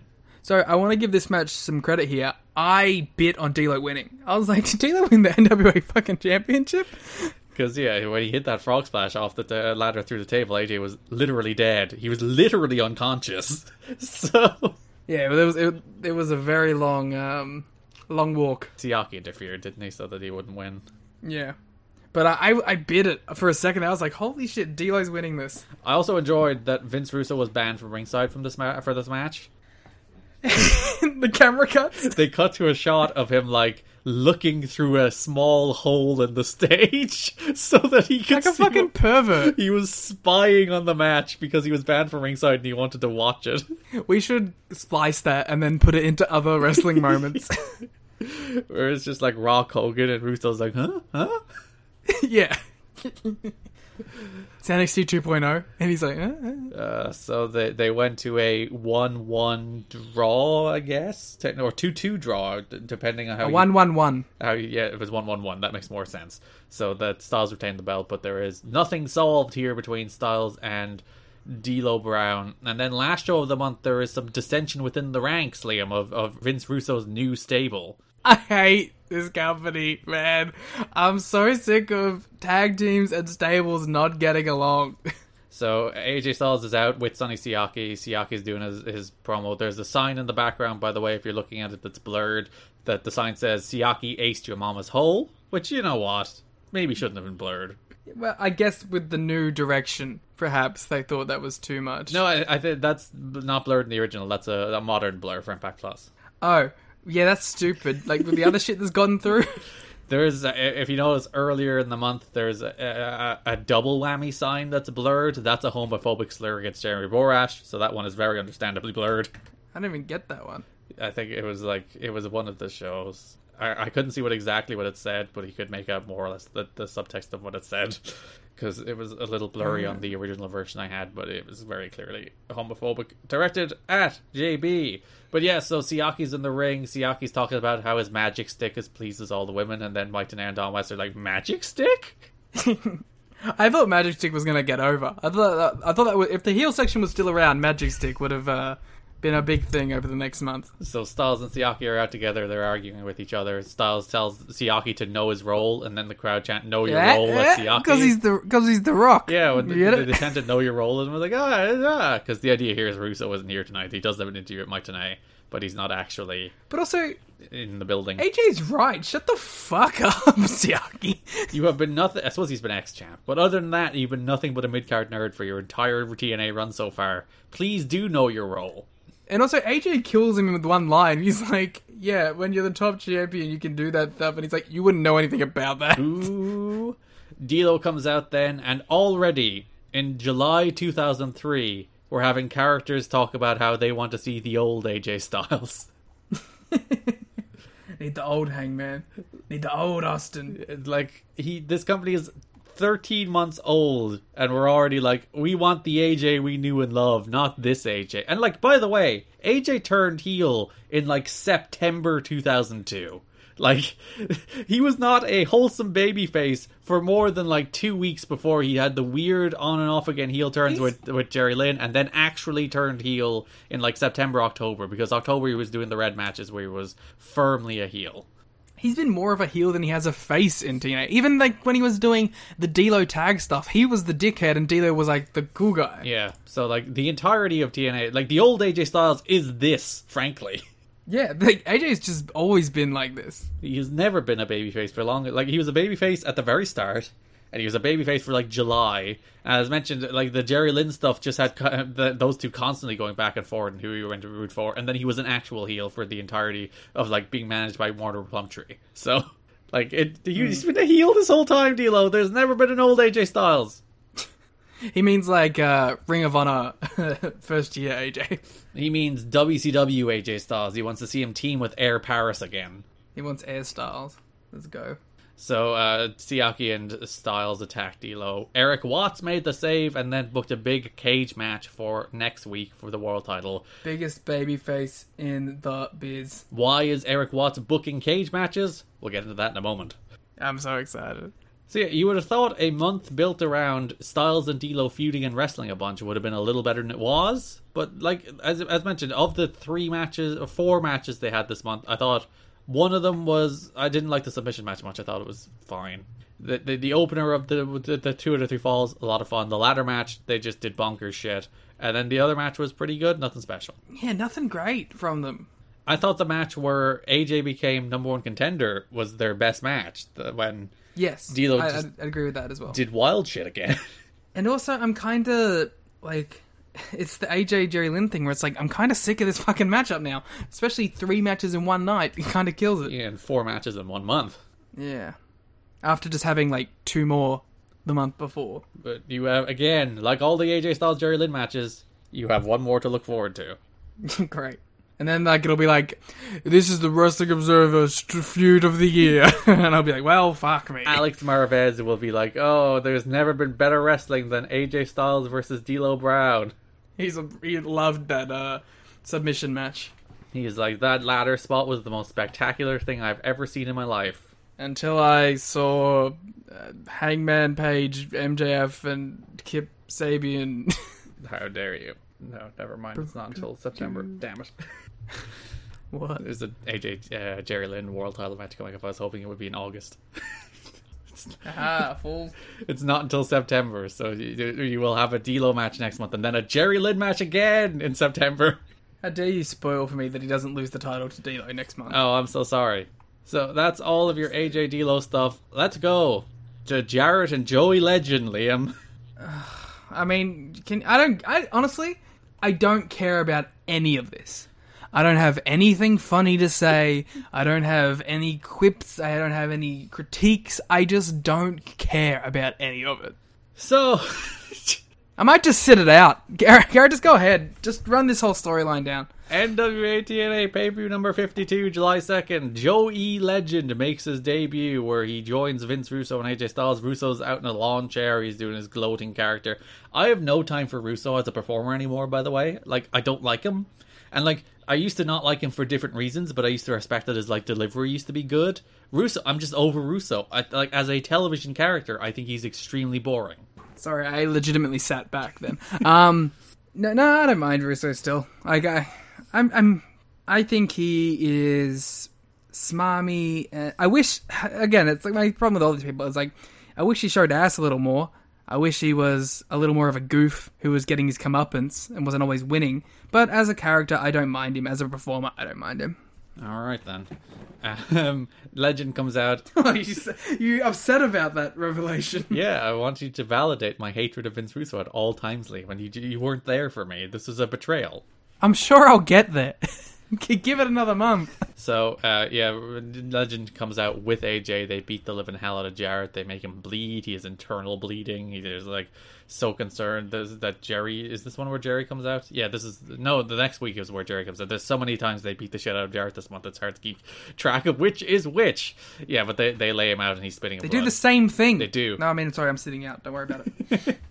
So yes, uh, NWA TNA baby number fifty three the following week. Joey Legend comes out dressed in, in a New York Yankee shirt. Liam, a bro. Jeff Jarrett is here against doctor's orders, and then Legend comes out doing what is meant to be a New York accent, and I do not believe was in any way a New York accent. He stirs the coffee. He's the straw that stirs the coffee. Is he? There's the coffee. I'm from New York, and I'm speaking like this. Hey, This is my New where's York the accent. freaking gabagoo? Do you think he, he he mixed up New York and York, the town in England? So he did a York accent instead of a New York accent. I, I don't think he did any accent. I think he, you know what I think he did? I think he just came from playing D and D, and this was the voice he gave whatever mystical character he was playing. Oh, you're of yonder. I am here to be the Vince Russo. And it, yeah, and it, it, it's just it's like, oh, hello, sir. How are you? Would, would you? Would you like to purchase this item? And he's like, hey, oh, I would like. Where's the coffee? I am walking here. I am. Thou is walking here. where? where is thou, Gabagool? you motherfucker, you. And also, I was extra offended. How dare these two come he- out here and steal the bits of doing terrible accents? That's our thing. Yeah, not only does Joey Legend do a horrific New York accent, That's my thing specifically. Vince Russo comes out and does a Jeff Jarrett impression. Oh, well, well. J E double F J A double R E double T. What does that spell? You have committed more Aha! to an impression of Jeff Jarrett in that one sentence than Vince Russo did in the entirety of this promo. To be fair, he committed mostly into those pants. He did. He was wearing the suspenders 90s Jeff Jarrett look, which I I was wondering, how do you put that on? Because it has the suspenders and then it has like a circular neck thing. So do you have to like step into it? I'm guessing it probably just has. Yeah, probably. And then you put it over your head. Does it open at the neck? Probably get him from the side. Uh, I was I was looking at it while Russo was wearing it. It's like how how do you how do you put this on? Listen, we were all looking at it while Russo was wearing it. Because boy, was he wearing it. He was commenting on how it was very tight, Yeah, I just shit myself. so he was doing it. Sorry, I got a little Dixie then. A little Dixie card. You can't help it. It's, it's natural. Ain't I great? Ain't I great? Ha ha! Slap nuts. Slap nuts. So yeah, they do a, a, a modest impression of Jeff Jarrett before Jarrett comes out, tries to Best part of this was no, no. Best part of this was Vince Russo saying a line, then going to the second rope and throwing up the the Jeff Jarrett peace sign like single, and then slipping as he goes up. Good bit. They should have done a thing where uh, Legend tried to pin Jarrett, and then he, Russo shoved both hands up in the air. Got all the stroke around here. So eventually Jarrett comes out, they brawl, they cut him off, and they beat the living hell out of him again, so much so that Jerry has to come out and check on him. what a dork. By the way, Legends Cutter is like spinning cutter thing he does as a finish. It's called the Stone Cutter, What does that mean? which is that a hmm. reference to the the Simpsons Secret Society, Liam? Isn't that like a real secret society? Well, I, I, I don't think it's really called the Stonecutters. But it's like the oh wait, no, diamond cutter. You see? Yeah, so it's that's but the, the the famous Simpsons episode, Liam, the Stonecutters. Do you remember the Stone But Cutters? also, like, it's, yeah, I get. Yes, yeah, I remember the stone. Do you remember the Stone? They had a Who song. held back the electric car? Who made Gene Guttenberg a star? Who controls the TNA crown? Who keeps the X Division down? We do. We do. Who keeps Atlanta off the map? Who told the heel section to fuck off? We do. We do. Who told Goldilocks we've had enough? we do. Uh, so yeah, they lay him out. Then multiple times later in the show, like Jarrett's being checked on by doctors, and Legend attacks him again. Jarrett's being loaded into a stretcher, and Legend attacks him again. Yeah, it's constant, constant assault. There is three three straight shows this month, which is just Legend attacking Jeff Jarrett. But to be fair, that's every Jarrett feud. Is either him attacking someone constantly or someone attacking Jarrett constantly. Um, so one thing I really resent is that for one week he was just a legend, and you wrote in the spreadsheet that you can also see from going to teenagehead.com that you wrote Jeff Jarrett versus legend, and I was like, oh, that's very considerate of Garrett. Jeff Jarrett's wrestling some sort of legend, and I and he, he's writing legend so I don't get spoiled as I put in my other star ratings. And then when Legend came out, I was like, ah, He is in fact a just wrestling legend. which like again, uh, big big ass for this guy, huh? NWA TNA pay per view number fifty four, July sixteenth, two thousand three. Jarrett and Legend brawl a lot. Sure do. So they open the show, they brawl. Later in the show, they brawl. Later in the show, they're meant to have a match, and then Legend attacks Jarrett backstage, and they brawl, and Legend beats Jarrett in like two minutes because they brawled so much. Cool. It's I'm so, this was the point where it's like I am so over this feud. I'm so over these two human beings. I was watching this and I um you know, I had to agree with AJ. Jarrett is doing too many jobs. He is. He's getting his ass kicked far too much by people on these shows. yeah, I was I was legitimately shocked that fucking legend beat Jarrett. Yeah, I guess like they, they set it up by having Jarrett get his ass kicked two weeks in a row. He had internal bleeding. I he was don't care. They brawled so much. It's I, I, Jarrett should have refused to put this guy over. Listen. He's trying to make a new guy, maybe Legend, because Legend's not a bad wrestler. Like Legend isn't a guy who's like, oh, geez, he's the worst thing. He's probably like better than Disco. He's got some charisma to him. and like I don't know, he's a guy who's been working in Europe since like 2004. He's just doing random like low level indies in Europe for like the last 20 years. He's just a guy who's working in Poland and Germany and not in like WXW in like the other companies in Germany. And like, have you seen his accent work? Yeah, they should have him do accents all over Europe. So one thing weird about this feud is that ow as my mic hits me in the head. One thing weird about this feud is that halfway through it just turns into some weird like Canada versus USA thing, Yeah, which felt out of nowhere. because they have no idea what this feud's actually about other than just like I guess like Legend is the heavy f- to keep Jarrett away from Styles. I think that's the idea here. But that's never addressed. No, and it's just not interesting in any way whatsoever. Also, there's this like there's that weird Russo interview, and Russo's like, oh, "I don't care about Jarrett, Eh, Well, he does. He's lying. I hate him," but like, like, but like, your story this month has nothing to do with Jarrett. Well, this whole thing is to do with Jarrett, and this is like Russo's part of the legend thing. Yeah, but he barely shows up. It's just Legend beating him up. He does a whole impression of Jeff Jarrett this month. He dresses as Jeff Jarrett. well, you know what? He is the straw that stirs the coffee. Definitely. NWA TNA Baby number 55, July 23rd, 2003. Legend has a squash match against Altar Boy Luke and Matt Sydal. And if there was ever a point at which I was to get on board with Legend, it is, is uh, he as a big man destroying a couple of small men. And even then, he was boring.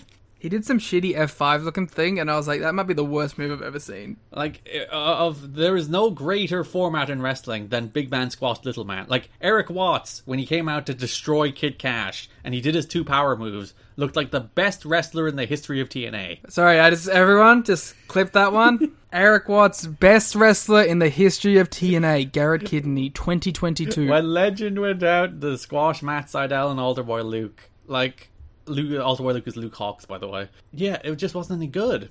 Yeah, I, I got I got nothing. I, like I said, I don't care about any of this. And then, shock of all shocks, Liam, Legend and Jarrett brawled again.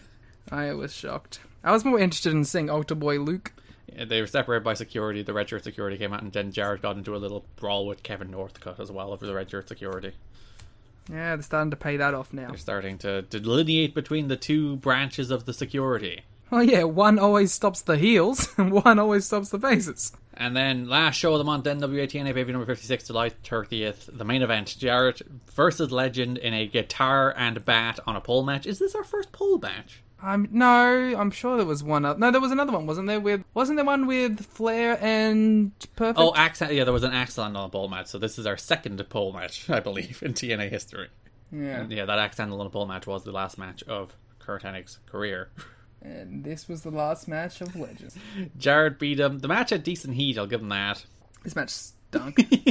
I was just, I was so bored. I was no interest in it. I was just like, I'm, I'm tuned out of these two men interacting with each other. I'm gonna tell you right now. I originally had this down as a dud, and then I gave it one and a quarter stars for the post-match angle. Yeah. So uh, a thing that happened this month. We'll talk about Elix Skipper separately in the X Division section.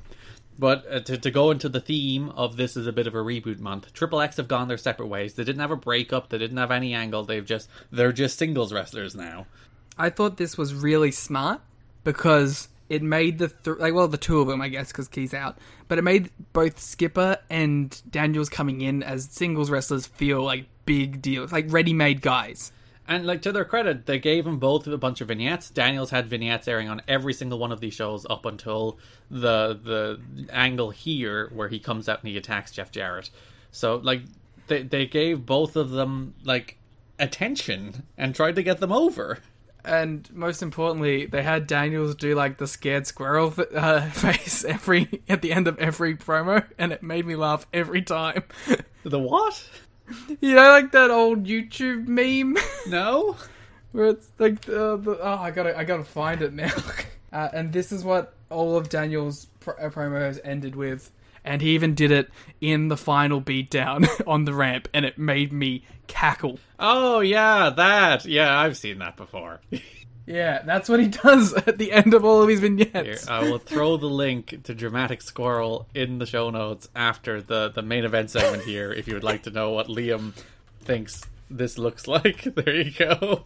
I'm gonna give Daniels doing it so that I can compare the two. he does do that at the end of every single promo where he dramatically looks back at the camera and like he's doing the he's still doing like the sports entertainment thing. He's just like professional wrestling has failed you and I need to show you the way. I need to guide you through the ways of sports entertainment.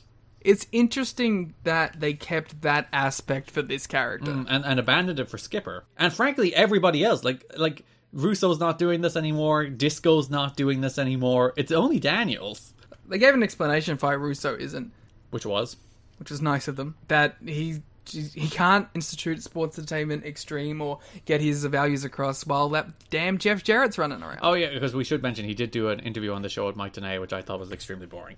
I thought it was a little decent one. Didn't care one way or the other. There you go. So yes, after this match, after Jarrett defeats Legend, Christopher Daniels returns to TNA, and uh, what actually I thought was a nice little touch, where the last vignette of Daniels aired on the show, where they said that he's returning next week. So it was like a big swerve, it was a big surprise when he actually showed up in the main event to take out Jarrett. and he looked fucking great. But I'm I don't like they debut him at such a high level. I'm like, but he doesn't like win anything. like I have no faith in them to push this. And we did just get an entire month of Legend against Jarrett, so desensitized to anything Jarrett is doing. Yeah, like it's not gonna make Daniels look great. uh, beating even if he does win, he's oh what he beat the guy that Legend beat. uh, so that is all of the Jarrett and Legend stuff. Uh, a stellar month of content. Forever. Let us move over to Shane Douglas feuding with Raven. So Shane Douglas rules. Yeah, I liked a lot of the stuff they did this month. I thought this Shane Douglas Raven feud is like a really nice little mid card feud, or upper mid card, really. Yeah, I, I, I also think that Shane Douglas fucking knocked everything he did out of the park. Every like little angle, every little promo, like this dude, like, and he also comes across as genuinely unhinged. Mm. It's actually funny. There's there's a note in PW Torch this month that they've given up on the idea of Shane Douglas being a main event guy because they didn't think he was good enough. And like, what show are you watching? That like Legend is a guy you're pushing the hell out of, and franchise who's having good matches with everybody every week is the guy you're like, nah, he can't do it. and because like, I guess at a certain base level, the idea of Shane Douglas and and uh, James Mitchell is kind of like a weird image, but like when you see them together and Douglas cutting these fucking deranged promos, you're like, oh yeah, this guy's insane. He's good and a good foil for Raven as a babyface. And just a little off-topic thing for a second, isn't it weird having James Mitchell and Abyss on the same show but them not interacting? Yeah, Like it feels it it feels weird, huh? and it's it's it's another eighteen months until they're together, Liam. So it's gonna feel weird for a while. Ah, it's just it's, it's so odd to see them like both around but them not connected. Though uh, Mitchell does go off TV for a while after the New Church stuff is done, before they come up with the aha moment to put up with Abyss. Hmm. So, NWA TNA Baby number 52 opens with Shane Douglas demanding that Raven face him in a Clockwork Orange House of Fun match, but Raven's not there, so CM Punk comes in and faces him instead. Yeah, it was cool. It was a cool little match. See, I feel like it's a cool little match, is like the description of all of Shane Douglas's matches this month. Yeah, but to be fair, cool little match is like top ten percent of NWA TNA matches. Especially in this month of July. It's like, oh yeah, cool little match is a lot better than another segment where Jarrett and Legend just brawl with each other. Yeah, well, the fact that like an AMW Simon Diamond Johnny Swinger feud is like the best in ring feud of the month. So yeah, Douglas defeats CM Punk, and then James Mitchell comes out and throws a fireball in Punk's face. That's a reoccurring theme this month. Yeah, I, I like. Um, uh, I'll wait for it. It's a little later on with the, the interview that Mitchell uh, Mitchell does about it. But I Mitchell Mitchell I thought was really great this month. Yeah, he was like like really really really good. I thought he was top notch. NWA TNA pay number fifty three. We get a Douglas against Julio Dinero match this month. Again, fun little match. Yeah, Julio has been um a joy on these shows. I feel. Yeah, he's like just a good mid card wrestler in a show that again maybe not always has good mid card wrestlers. Or good wrestlers. On this show, the the fireball that James Mitchell threw at Mickie James yeah, looked amazing.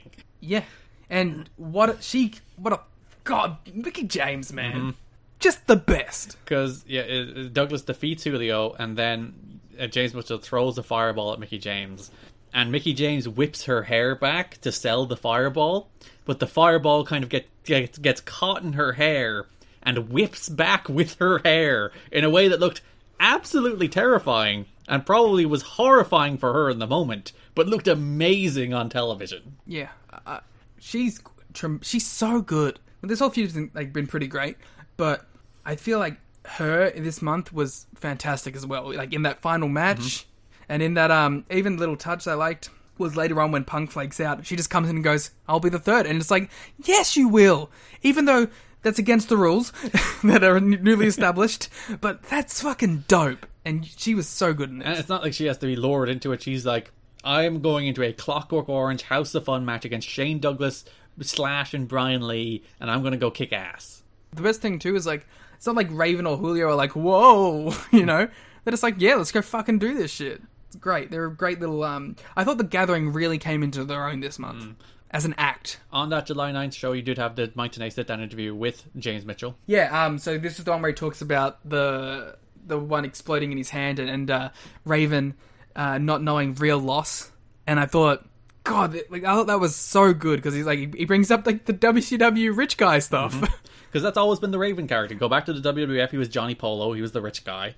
Then his, his WCW character was, he was still the rich guy. He still had like the rich family, but he was like the entitled emo who thought the world was against him, even though he's like, as James Mitchell mentions in this promo, he's the son of a wealthy publisher. It's like, the world gave you everything you ever wanted, dude. And you were like, oh, woe is me. What about me? What about Raven? Whereas like Mitchell here is like I know loss. I nearly burned myself to death with a fireball that backfired and like burned my torso in half.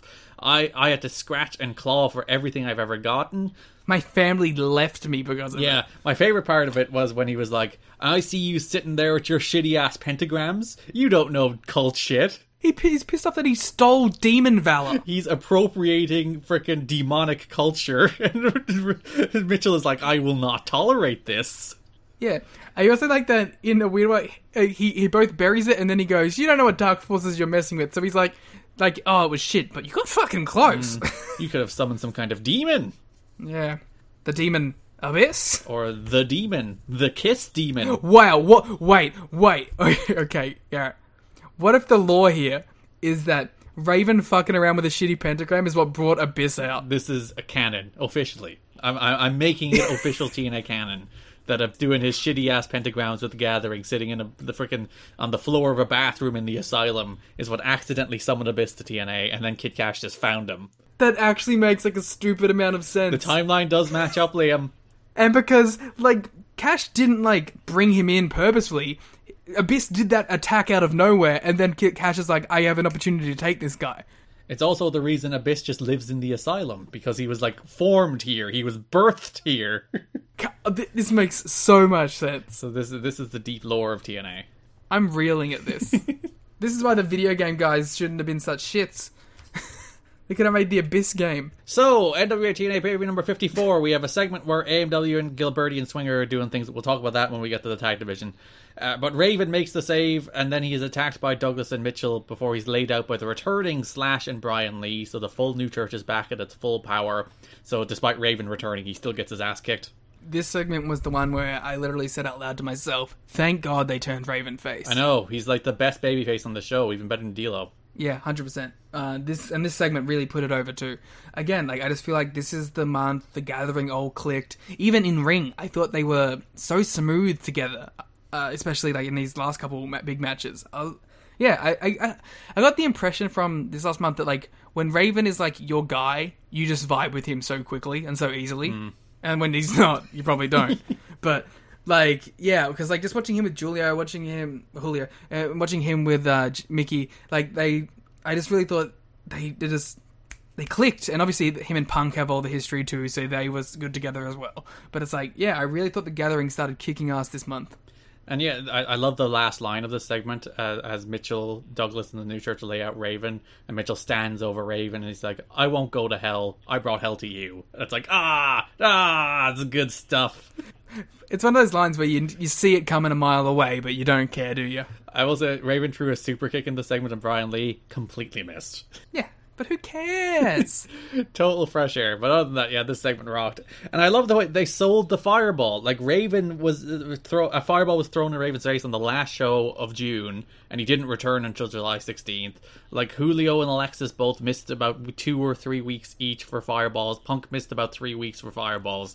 It's like they, they made the fireball feel meaningful as well. So it wasn't just like we're throwing fireballs here and then everyone's back the next week. Yeah. Like this storyline might be the best of the month, except maybe one other with a certain Eric Bischoff? from WCW. So, July 23rd, NWA TNA pay-per-view number 55, we have a six-man tag team match in which Shane Douglas, Slash, and Brian Lee faced the gathering team of CM Punk, Julio Dinero, and Raven in a match that I thought kind of rocked. Yeah, this, this match rocked. Like, I was, I gave it three and a quarter, and I was thinking of like, should it be like three five or maybe three seven five? Because like this match was where like the, the crowd were going nuts. The crowd were super heated. There was a ton of energy. Like CM Punk just like being a baby face, just doing like head and arm suplexes on Slash like he's freaking Hook. Hook like. CM Punk is the hook of NWA TNA. I mean, yeah, uh, both giant stars, huh? Yeah, they just kick ass. The match just kicks ass. Yeah. I mean, it helps, I guess, that it's six people who are all just going out there and going full blast. But yeah, it rules. And so does the other one that they do the next week. Yeah, so uh, the, the the finish of this match, Raven brawls with I think it's Slash toward the sex locker room before there's a curtain behind that area. I like that that locker room now is just the mysterious shit happens over here now. So yeah, Raven's brawling over there, and suddenly a hand emerges from a curtain and grabs Raven by the hair and pulls him behind the curtain, and he disappears for a few minutes, and then he emerges bloodied and battered, and eventually he's beaten because of it. And it's just like a large hand. Nothing. Well, you kind of see the body behind it because the curtain opens too far, but you just see a large hand emerge, grab Raven by the hair, and just pull him away. Yeah, it's kind of sick. Is this the same show where then Raven cuts the promo at the end of the night? Yeah, he goes to interrupt Mike Tenay and uh, to Don West running down the card to announce that they're going to do a, a six man tag Clockwork Orange match next week. Yeah, and he has the blood all over his face. Mm-hmm. Just yeah, I've, a good angle after good angle after good angle for this thing. Yeah, it's a good feud. Uh, if you were wondering, it was one of the Harris Bros that played the Mystery Man, even though it will not be revealed as a Harris Bro eventually. I have no clue who this is going to be. I forgot until I racked my brain and I remembered who it was, and uh, yeah, it's pretty cool. Okay, I'm excited. You know who my thought was? Go on. Judas Mesias. oh, it's not, but I wish it was. and then final show of the month, NWA TNA pay number 56. Raven and the Gathering of Julio Dinero and, as mentioned, Alexis Laree because they do a pre-tape earlier in the show. Actually, no, they're all live these days, so it's just a backstage segment. A backstage segment earlier in the show where where they're like punk flaked on us, but then, as mentioned, uh, Alexis steps up, Mickie James steps up to face Shane Douglas in the New Church in a six-man tag team or six-person tag team, a Clockwork Orange House of Fun match. Was this a storyline, or was this Punk missing a date and then they turned it into a storyline, or was this just him missing a date? I have no idea. There was no note about it. I didn't see any any mention of why Punk wasn't here. There was mention about Brian Lee potentially missing the match. Uh, a note about Brian Lee from this one. Brian Lee's days with TNA appear to be numbered. Lee's past struggles with substance abuse are well known within the industry, yet TNA officials started booking him last year after hearing reports from his friends that he was no longer using and had become religious. After having a successful run with Slash as the New Church tag team, Lee abruptly disappeared from TNA for several weeks before undisclosed reasons. Lee was brought back two weeks ago to reform his tag team with Slash as part of the Raven versus James Mitchell storyline.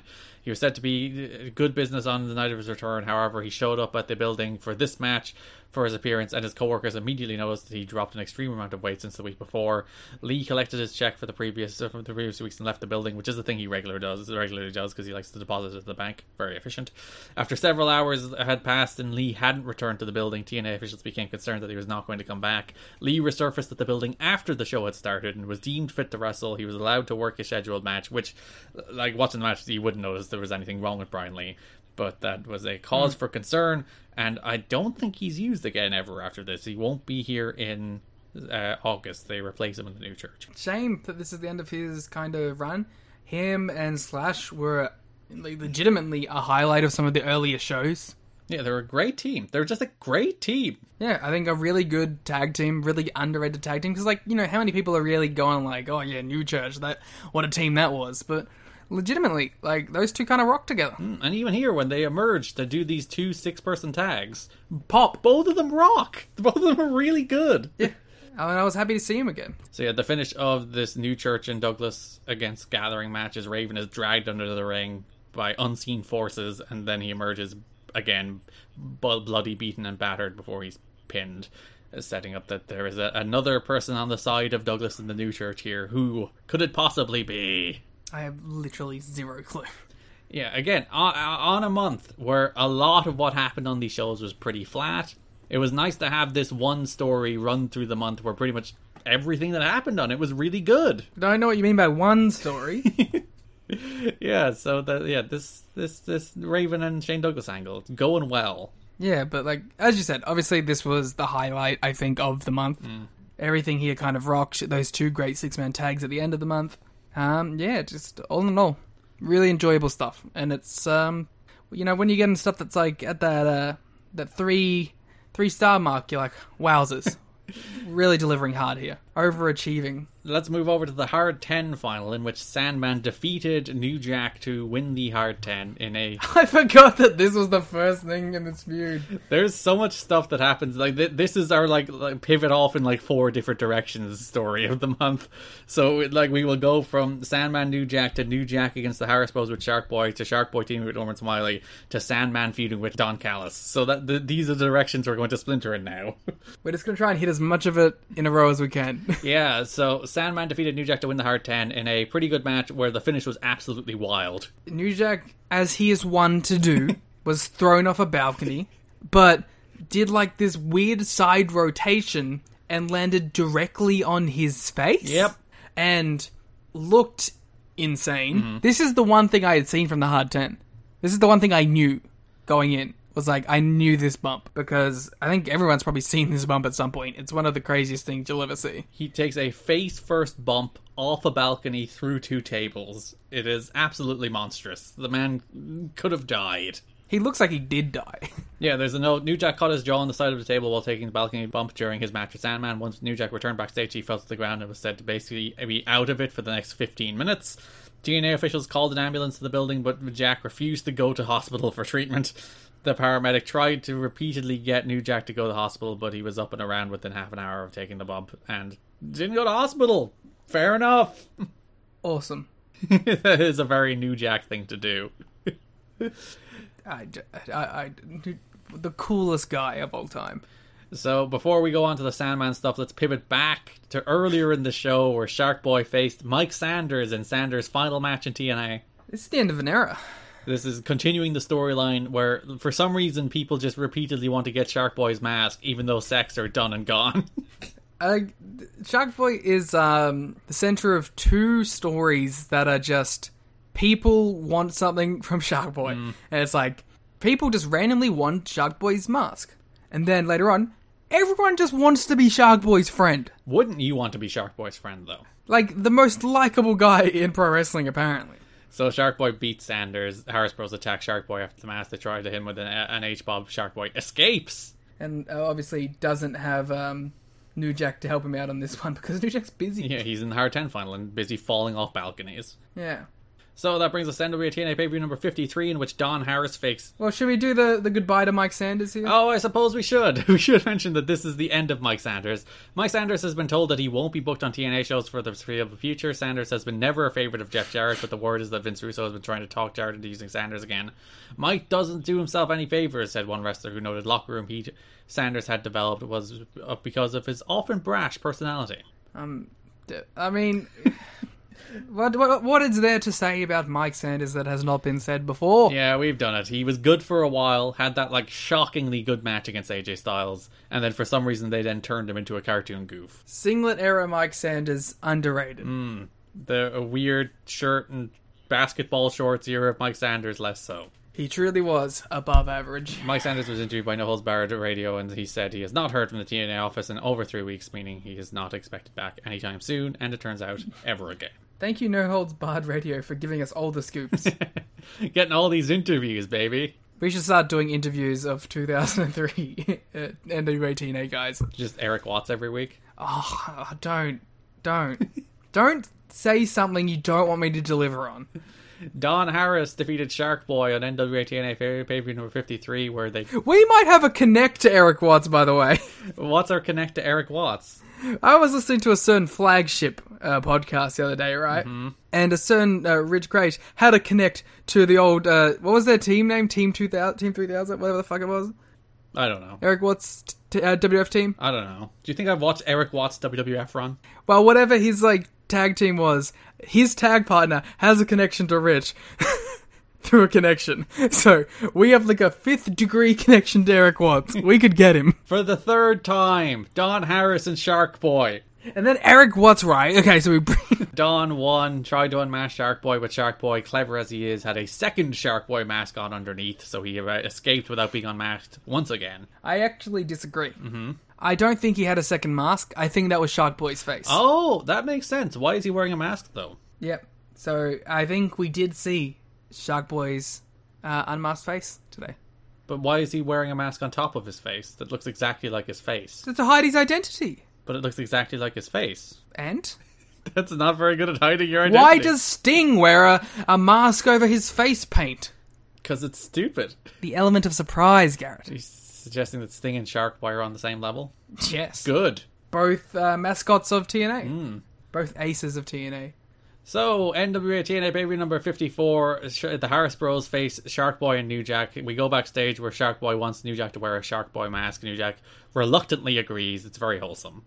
And then he keeps looking through the the holes and lifting it up because he can't see the giant gaping holes in the mask. Uh, it's very funny that like the Shark Boy mask is too small for New Jack's head, so it's stretched across his head. Yeah, it's good shit. So then the Harris Bros face Shark Boy and New Jack. They win. They they grab Shark Boy, they pull his mask off. It's disgusting behavior. They finally got the mask. And he had another one under. And, and honestly, the most like wholesome moment, New Jack takes the Shark Boy mask off, gives it to Shark Boy. Shark Boy reemerges with his Hulk hands and then beats the shit out of the Harris Bros. I can't believe New Jack was pissy about this angle. It's so great. Yeah, apparently New Jack didn't want to do it. He's like he felt above doing stuff with with with Shark Boy. So, eh. Come on, man. I take it back. You're no longer the coolest guy ever. and this is the end of New Jack until Hardcore Justice 2010. So this is the last of New Jack here in TNA for seven years. Well, now I'm I'm sad again. So unfortunately, but listen, the angle to go out on, where Shark Boy's unmasked and New Jack gives him his mask, is actually very heartwarming. It's like, oh, oh, New New Jack should have returned when they were doing that like um that superhero stable. The Prince Justice Brotherhood, Yeah, New Jack should have been in it, uh, just playing himself, but with a Shark Boy mask. He'd be Shark Boy Two, the Shark Boys. Shark Boy Two Jack. Yeah, the moment was legitimately sweet. Yes, uh, New Jack. Shall we talk about his run? He fell off lots of balconies. I think he ruled. I mean, I, I, I have nothing but positive things to say about New Jack's TNA run. Because he was either doing goofy skits with Shark Boy or falling off balconies. And what more do you want from a professional wrestler? Cutting very funny promos. Occasionally, like, legitimately great promos. Yeah, Like that one before the Mike Sanders match where he's just like, I don't know holds, I don't know wrestling moves, I just know whooping your ass. It's like, oh, fuck yeah. Yeah! yeah. I just a, a great run. Man, it really does feel like a reboot with all these guys that have been such staples over the last couple months going. yeah, this is the end of Sanders, it's the end of, of uh, New Jack. A lot of the, a lot of the, the regulars, they're just gone. Goldie isn't on the, the show much this month. Hmm, it's quite unfortunate. The reason they're gone, Liam, in storyline reasons to pivot back to the Sandman is The man with the best hair in the game right now. so Sandman comes out on the July 9th show. Mike Tenay is presenting him with the Hard 10 trophy. Sandman pours beer into the trophy. He's walking around ringside. He's Like four beers, by the way. yeah, he just walks around ringside, just pouring beer out of the trophy down the throat of fans in the crowd. Do you think we'll ever get to this way again, in the post-COVID society? Good Lord, no.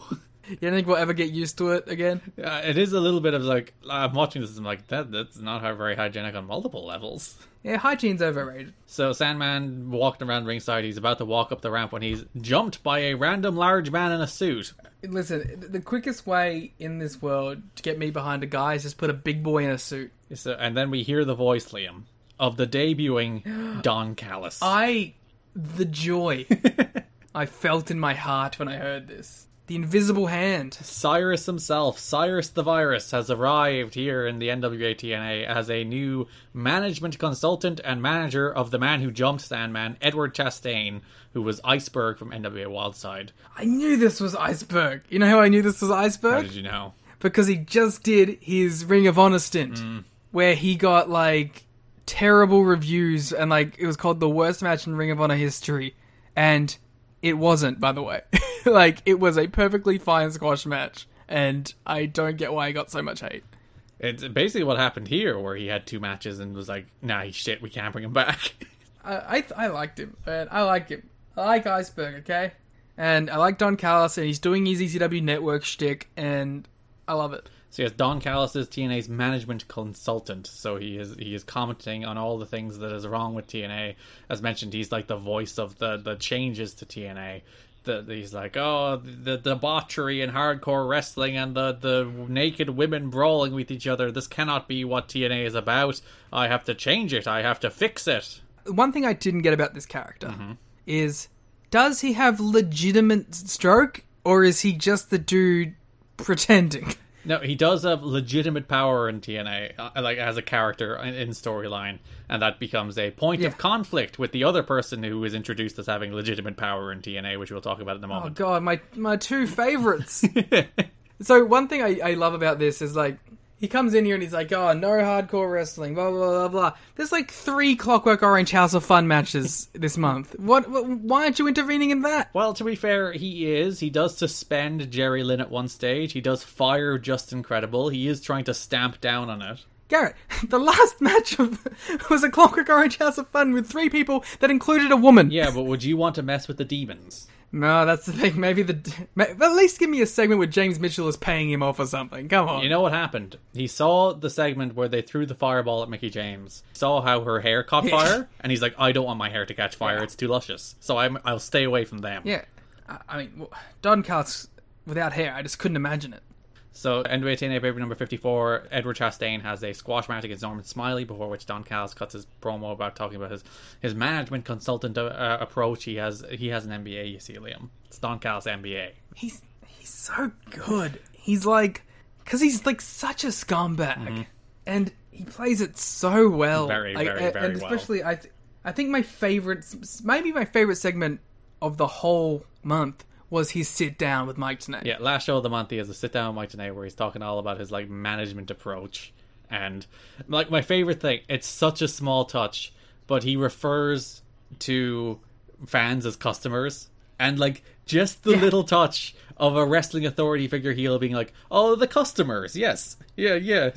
it's like, oh, that's that's such good heat. and his ethos of like, listen, like I've crunched the numbers. I know what actually like th- these fans. They think they want one thing, but I see how it's represented in the numbers, and that's different. Which is like a legitimate thing that happens. Like sometimes the things that get over in the building are not the things that are over in the ratings. Hmm. So it's like it's an interesting point to bring up. I always think that's a disconnect between booking and crowds, though, as opposed to a disconnect between crowds and crowds. You know, it's not like the people in the buildings are different from the people on TV. I just think the people booking the show have not necessarily correctly capitalized on what the people in the buildings are seeing. But I also think some acts are inherently more well suited to a live audience. Because, like, some acts are more showy and, like, for the people in the crowd, you know? And then some are, like, translate well to television audiences who aren't there feeling it in the moment. Like, um, the Adam Rose stuff.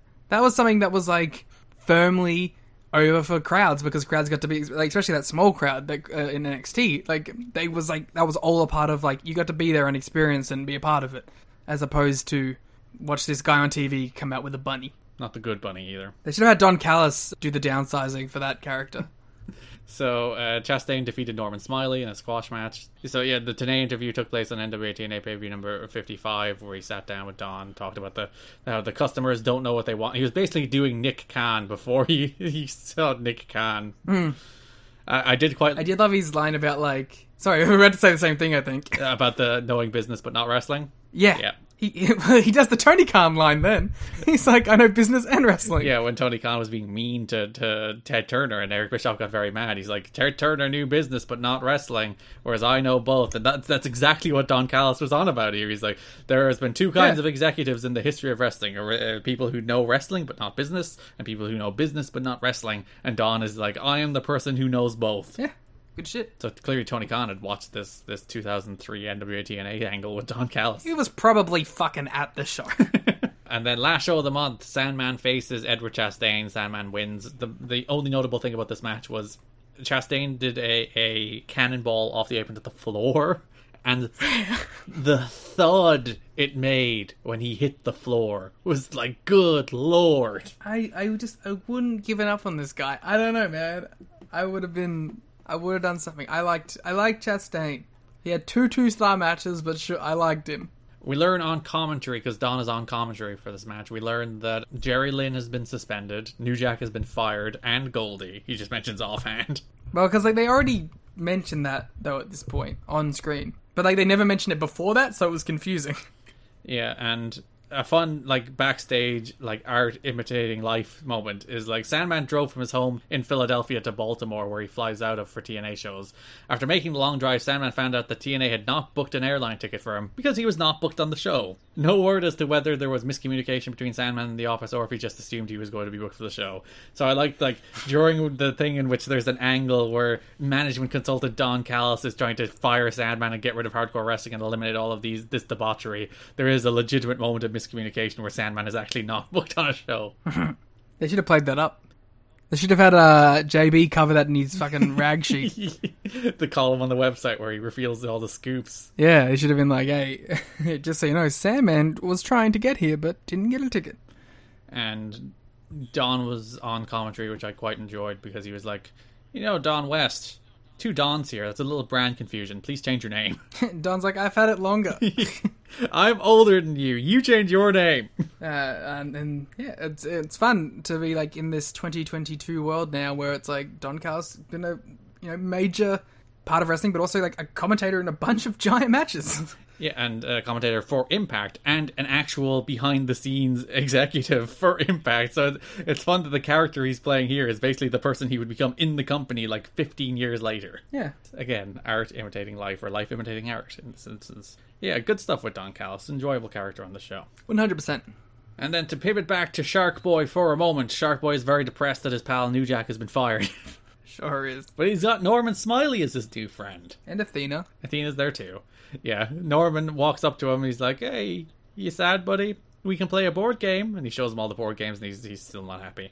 Then he's like, "Hulk hands," and the Shark Boy doesn't even perk up for the Hulk hands, which you know something's wrong when the Shark Boy's not excited for the Hulk hands. Mm-hmm. And then he's like, "The big wiggle," and then Sharky's like, "Oh." Shark Boy's like, wait a minute, you didn't, you didn't mention a big wiggle. And then Norman does the big wiggle, and Shark Boy's all like perked up and happy again, and Shark Boy's back. My favorite uh, nod in this is that at some point Athena like tries to grind up on Norman Smiley, and Norman Smiley's like, "What the? No, I'm trying to do the big wiggle here." And I, I have established I have a wife in this company. Yeah, I'm a wife guy, Athena. She was once choked on television. There was a, there was a moment where she was literally grinding that ass up on Norman Smiley, and he looked like shoot pissed about it. No, my wife is gonna be mad at me. She's gonna think I pitched this. All right, Liam, Erik Watts. it's Watts time. Yo, let's go. So we're gonna start with the Abyss match. Yes, NWA TNA Baby number 52, July 2nd. Erik Watts face the monster Abyss, who is officially named Abyss now. Backstage, Kid Kash is talking to him. He's like, I'm going to call you Abyss. It's like, yeah, sure. So then Erik Watts shows up, brawls with Abyss, which leads to Abyss defeating Erik Watts. In a pretty f- okay match. Yeah, it was a cool ass power move match where like they were doing like top rope power bombs and shit. Yeah, and Watts can take that damn uh, black hole slam like nobody else. Well, maybe not nobody else, but he takes it quite well. Like nobody else. Nobody in the history of professional wrestling has ever, ever, ever taken a black hole slam better than Erik Watts. I said that no one takes it like Erik Watts. That's true. That might suggest he takes it badly. I, I suggest it, he takes it in an Erik Watts like manner. Please describe this Erik Watts like manner. Chaotically. Half landing on like his hip, flicking around all willy nilly. Just, it's a crazy way that he takes the move. Yeah, they have a nice little match here. I thought it was fine. Yeah, it was a good match. It might be Erik Watts' best in ring match. It's better than the Kid Kash match, so yes. obviously we talked about this on the the watch along abyss this is a tremendous look a tremendous character very excited to watch him in tna i'm very much i'm so much looking forward to this So NWA TNA Baby number 53, it was meant to be Jerry Lynn and Erik Watts against Kid Kash and Abyss, but Erik Watts had a staph infection in his leg and had to miss the show, so it ended up just being Kash against Lynn. Which is fine Uh, Kash won after Justin Credible ran out, hit Jerry Lynn with a kendo stick to set up her last. We'll talk about that in a minute. But yes, Kash defeated Lynn. We move on. the match was fine. It was a match. i didn't really like it NWA TNA pay per view number 54. Backstage, Erik Watts teases Eric from WCW again, eric from wcw is gonna be here garrett which is a tease that has been going on now for weeks and weeks and weeks and weeks. so this is also where we get the goldie line about her being fired Oh, yeah, and she's gone forever. she's on the screen and she's like hey if you got all this sway can you like get me my job back? And he's like oh uh yeah sh- uh t- shut up. Like don't, we'll talk about that later. And he's like don't get your pennies in a twist and then goldie just is gross. And she's like you know i don't wear any. And i'm like when did this part of goldie's character come up? And then he's like haha i know i don't. And then he make max on her and yeah. So, like, she's been fired. She's like, Watts, you're like in charge now. Give me my job back. And he's like, no. No, because like, no, at this point he's not in charge. He just is still teasing that Eric from WCW is coming in. She's just like, you have all this pull with the new management because he says that he knows who the new management is. She's like, can you get me my job back? And he's like, eh, Just distracts. maybe. Also on the show, there's an interview with Kid Kash and Abyss. Mike Tenay sits down with both of them, and my favorite part of this is Abyss is just wandering behind them. Mike Tenay is just trying to do a regular interview with, with Kid Kash.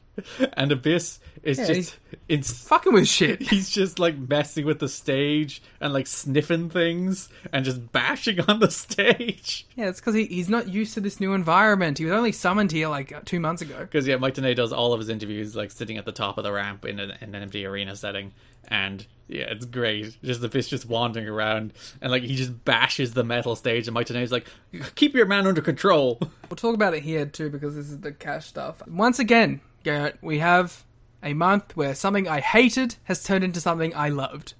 Because I love this new Kid Kash character. yeah, once he's just like a disrespectful jerk that doesn't beat women, it's actually a good character. Yeah.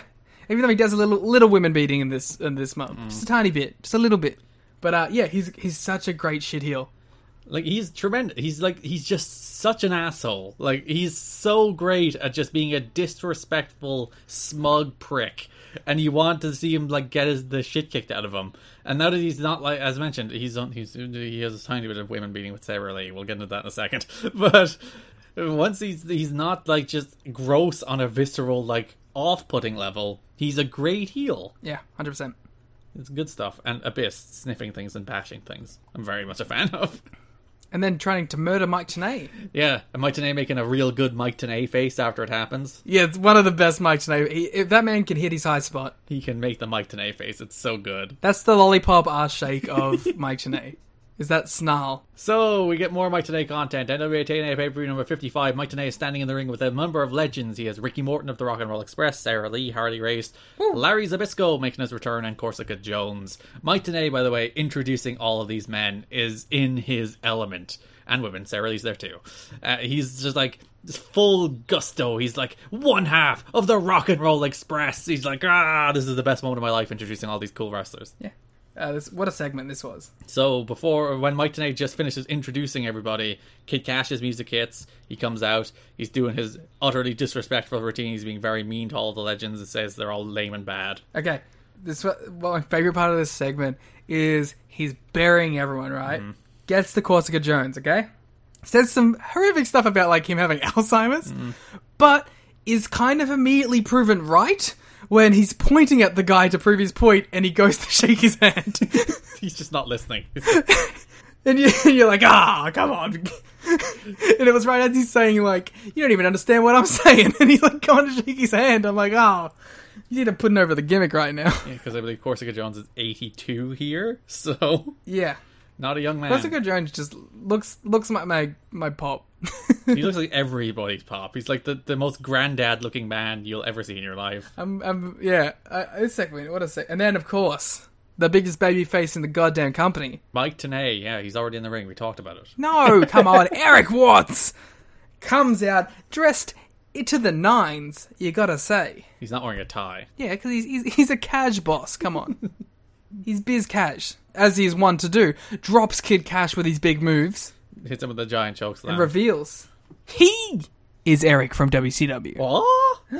I like the way they don't even mention the Eric from WCW thing either. They're just like, I'm director of authority. He's not like, oh, the Eric from WCW person I was talking about for like two months is me. He's just like, no, I'm director of authority now. Do you?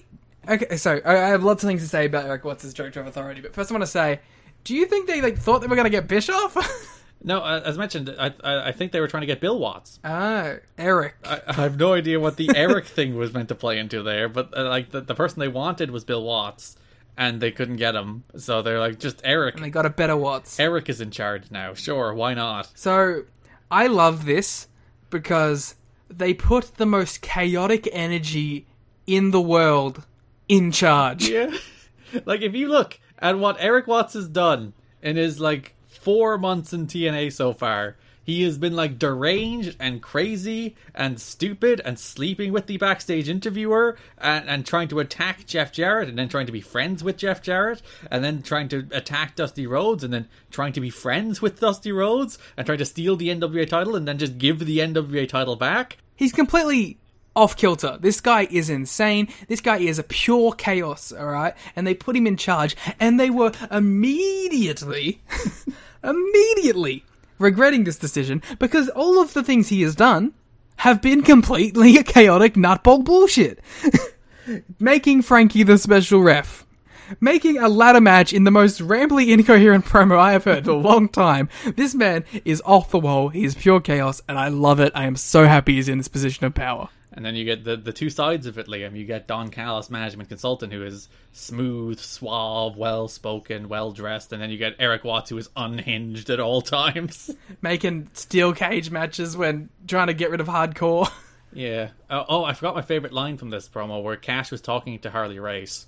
And he was like, You may have won the NWA Championship eight times, but that means you've lost it nine times. My favorite um, line from this was actually him talking to, to Ricky, and he's like, "Yeah, you needed a tag team partner to help win all your things," and it's like as he's hiding behind a base. so he can't do maths, and he is hiding behind his, his gigantic monster. yeah, what a character now! This is truly an evolution.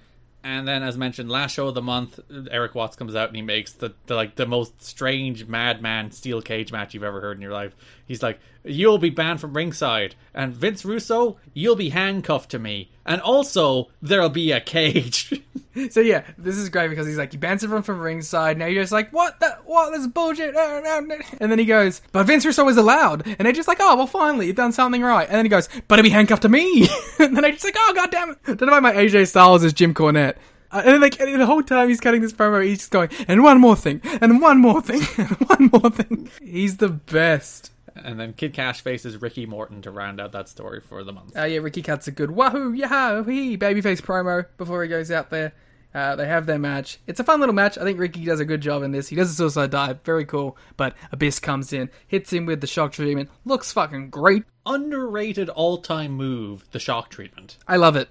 I love the shock treatment. And I get why nobody does it, because dropping on your ass a lot is a bad idea.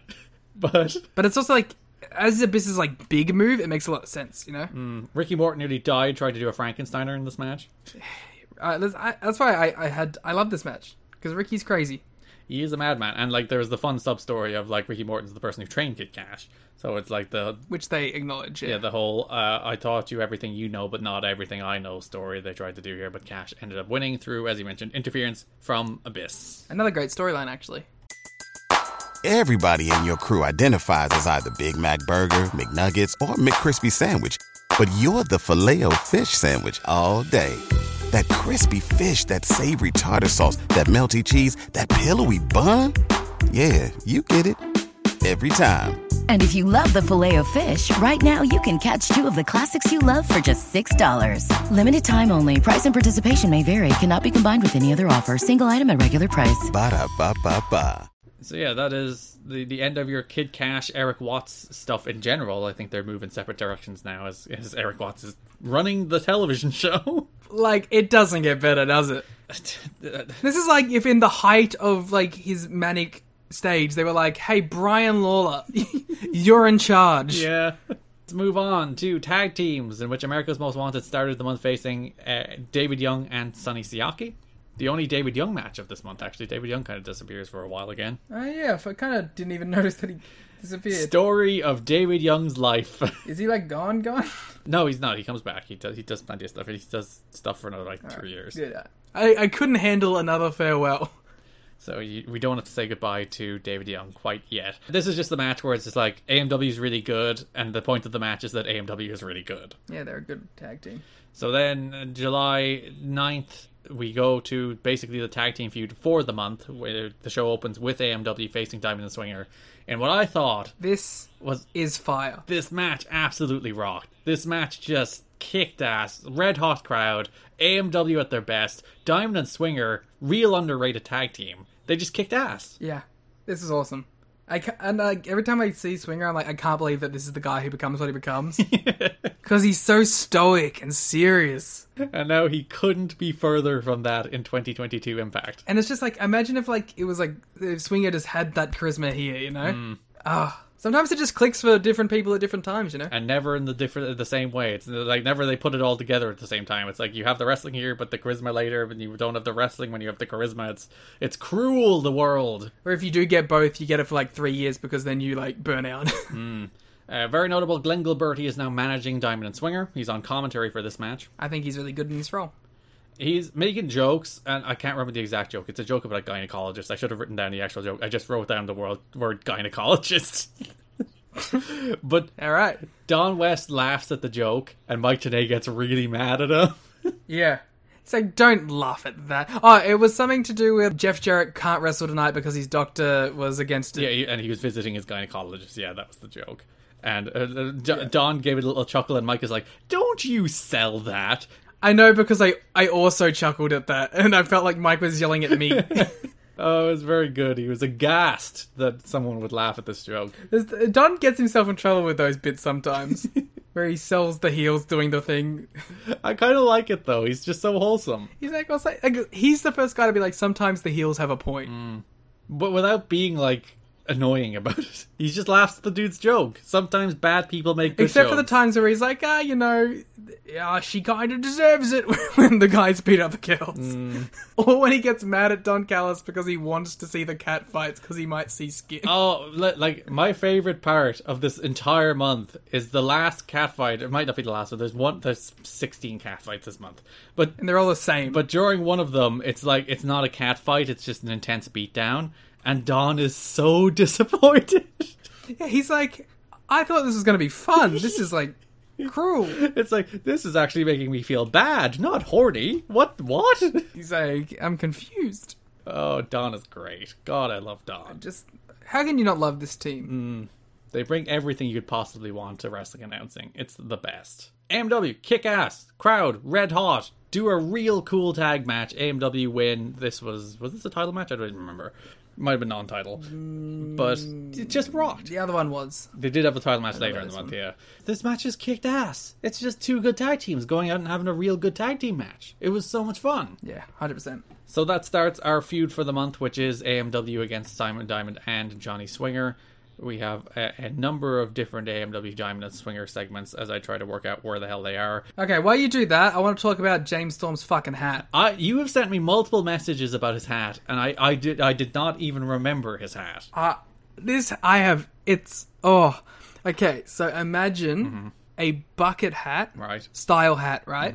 But if it was made of a garbage bag, Okay. and the band that held uh, that held it in the middle was a rubber band that made it so tight that the top of it was like perfectly rounded and it kind of just looks like a condom on his head. and he wore it in the sit down interview Yeah, they did an interrogator segment. and then he wore it out there. And I was like, I understand the kill the cowboy chance. Bring back the heel section. and Chris Harris has his like DX hat on. Mm. And I'm like, man, maybe these guys do suck with their shit ass headwear.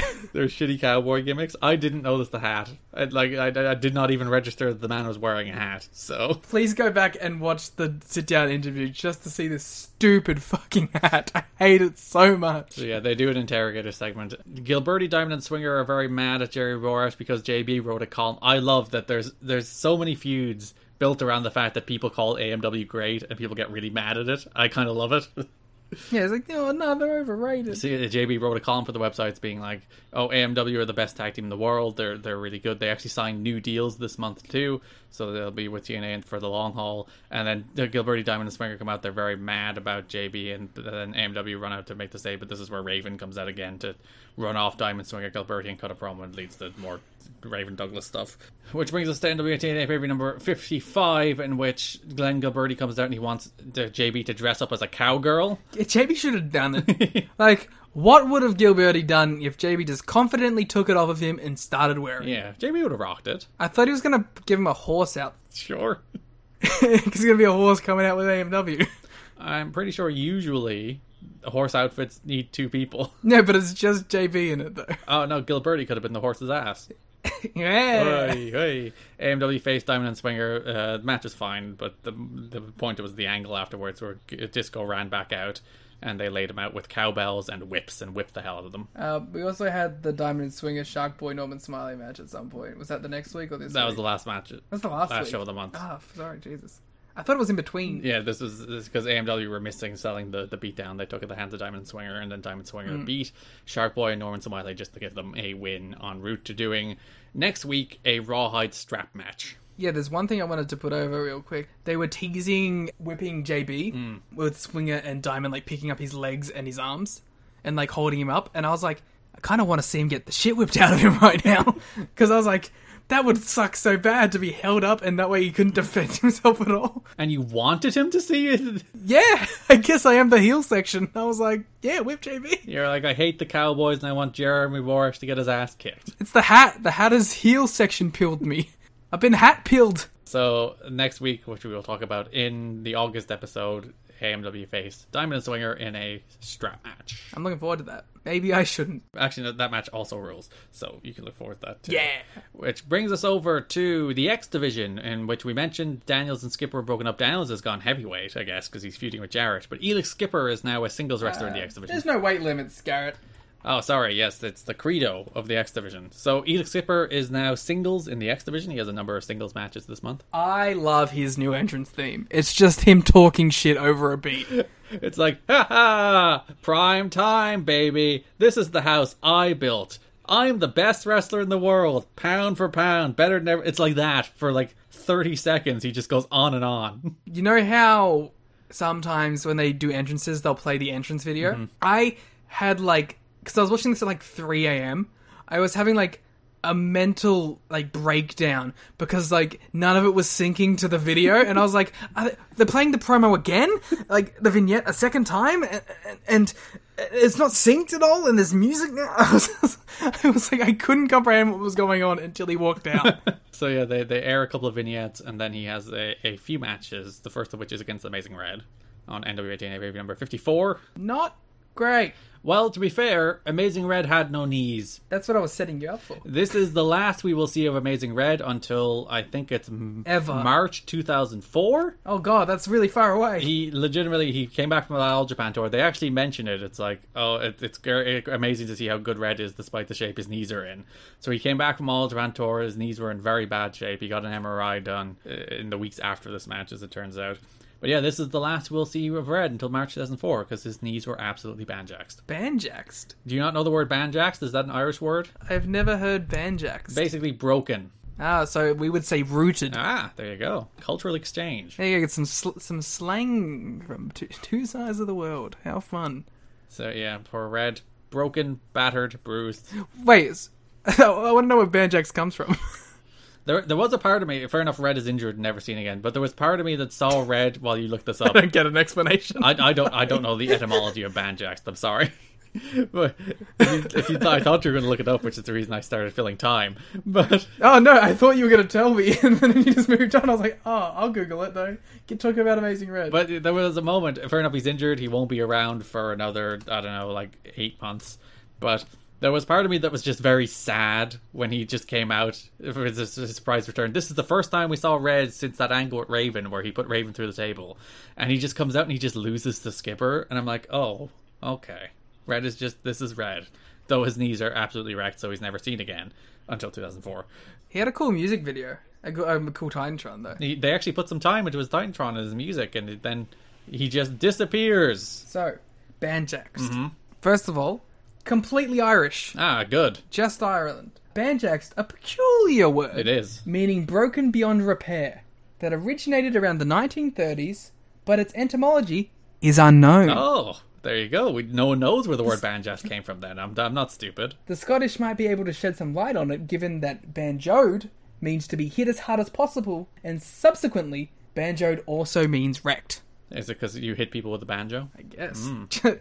hit people with a thousand banjos, never drew a dime. NWA TNA pay-per-view number 55, Elix Skipper issues an open challenge, which is answered by the debuting Mad Mikey, better known as Crash Holly. you also had a Jerry Lynn match at some point. That was the last show of the month. Would you keep things in your brain in the right order? Sorry, I thought you said that this was the last match, and that was that's why I was like, I, did we skip over the other one? You just can't. You just can't keep things in the right order, can you? No, I had it in the right order in my head, and then I misheard you, and then I was like, I guess I didn't have it right. So Elix Skipper while cutting this promo with a very good line that I loved because of Don West's reaction. He's like, "Cameraman, focus in on these abs," and Don replied, "They look like mine." Just completely deadpan. Good abs. So yeah, Crash Holly here in the NWA TNA. Um, I also love that this it, this was the time that Skipper brought out the the scale, and of course, Crash Holly the scale in WWF. So it, it does come together I didn't like that like they had to use it as a weapon. to, to beat Crash Holly of all people. yeah, for what I otherwise thought was a pretty good match. Yeah, a nice little debut for Holly. He hit the hop splash, which I quite enjoy, where Skipper's on the other side of the ring. Uh, Crash goes to the far corner. He's like, oh, what am I going to do? He's really far away. So he jumps halfway through the ring, stops, and then just does, does a little splash. It's a good bit. Yeah. Him and Kota Ibushi, two legends. I also especially enjoyed on commentary Mike Tenay's running down all of Crash Holly's accomplishments. Yeah, I like that. Um, Don West calls him like one of the most uh, decorated wrestlers in WWF history. Yeah, because Mike is like he he beat The Rock and Mick Foley for the tag titles. He's a European champion. He's like a seventy time hardcore champion. And Don is like, oh, you know, he really is one of the most decorated stars in the history of the WWE. it's like, you know what? In sheer number of titles won, that's not untrue. I watching this match made me think of what a great bit it would be for someone who was like coming in from another company or something and was like a, a 13 time IC champ or whatever, and just to have 13 different intercontinental titles on them as they came out. Crash should have had like twenty hardcore titles. yeah, that's what I thought of it. I was like, Crash comes out with 20 hardcore championships around him. So yeah, Skipper defeats Mad Mikey, hits him with the scales. Uh, as you mentioned, nice little match. Crash, good wrestler. Yeah. And uh, we'll pivot to Crash first because he has a, a vignette on the last show of the month as well, This was great. where he's like making this art house film about how he's angry.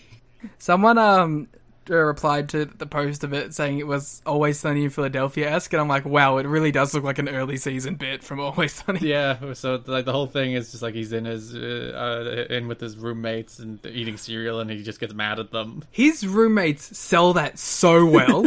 That's what they did. This, when that guy took the fucking um the bump on the table. That was that was really good. I went back and watched it like three times. My man took that perfectly. I, I don't know who that was, but I know that was shot in the TNA offices. You can recognize the glass behind. Them. I could tell. Yeah. Uh, yeah, I just thought that was really great. I also love the, the idea that they, as roommates, they all take a bite of the cereal each and then pass it down. and him jumping into the the fast food restaurant's window got an audible laugh from the crowd that that went through. Yeah, Crash, funny, funny guy. And then uh, opening that last show of the month, also Jerry Lynn defeated Ethan Skipper in like three seconds, immediately pinned him. Skip, Are you sure that wasn't earlier in the in the month? and then Skipper or demanded a rematch in which Lynn beat him again. They had a real match. It was about five minutes. It was fine. I liked it. I thought it was really good, actually. I I do. I'm quite annoyed that they like paid off the scale thing already. Like already, Jerry Lynn hit him with the scale as like turnabout as fair play to beat him. yeah. I don't know. I, I also think that the scale is fucking stupid. Mm. So maybe paying it off and getting rid of it is To fine. explain, he has the scale because he is pound for pound the best wrestler in the world. That's his, that's the. Gimmick. I don't. What does that mean? He is the best at this weight, or com- in comparison to other people who are bigger and better than him, he is equal because he is smaller but better. Yes. So people who are bigger than him may beat him, but for his weight, he has more skill than anybody per pound of weight that he has. That's stupid. Uh, it's it, it- it's a thing that doesn't really make much sense in wrestling where there is not defined weight classes, especially in TNA where there is not defined weight classes. it's a whole selling point. yeah, it's a, it's like a boxing thing. So you have this guy who's like he'd lose to a heavyweight, but like technically in skill wise, wise he's way way better than any other So you, you used to hear it a lot with like Floyd Mayweather. Yeah. And then to pivot to the other X Division story of the month, which is Sabin and Kazarian. This was a fun one. And um, speaking of like that always sunny style stuff, I think uh, I said this to you. Chris Sabin has like big mid to late 2000s sitcom energy. Like this dude would have fit perfectly on any of those kind of shows. You pluck Chris Sabin in the office, he would have worked. Yeah, he exactly. He has that like I don't know what kind of energy it is about it, but he's he really is that he's the epitome of that kind of generational humor. You know what I mean? Mm-hmm. And you see it more, especially when the when the guns come together. You see a lot more of Yeah, that's the thing. I always knew it was around when the guns happened because I had seen it, right? Mm-hmm. I just I was kind of blown away to see that already he has it. Like even in the segment where he's being interviewed by Scott and he's like, "What was what's the line that he kept repeating?" I don't know. I did quite like that segment because I thought it was a tremendous bit. That last show of last month, Kaz beat Sabin, so it's like, oh, he's going to get a title match.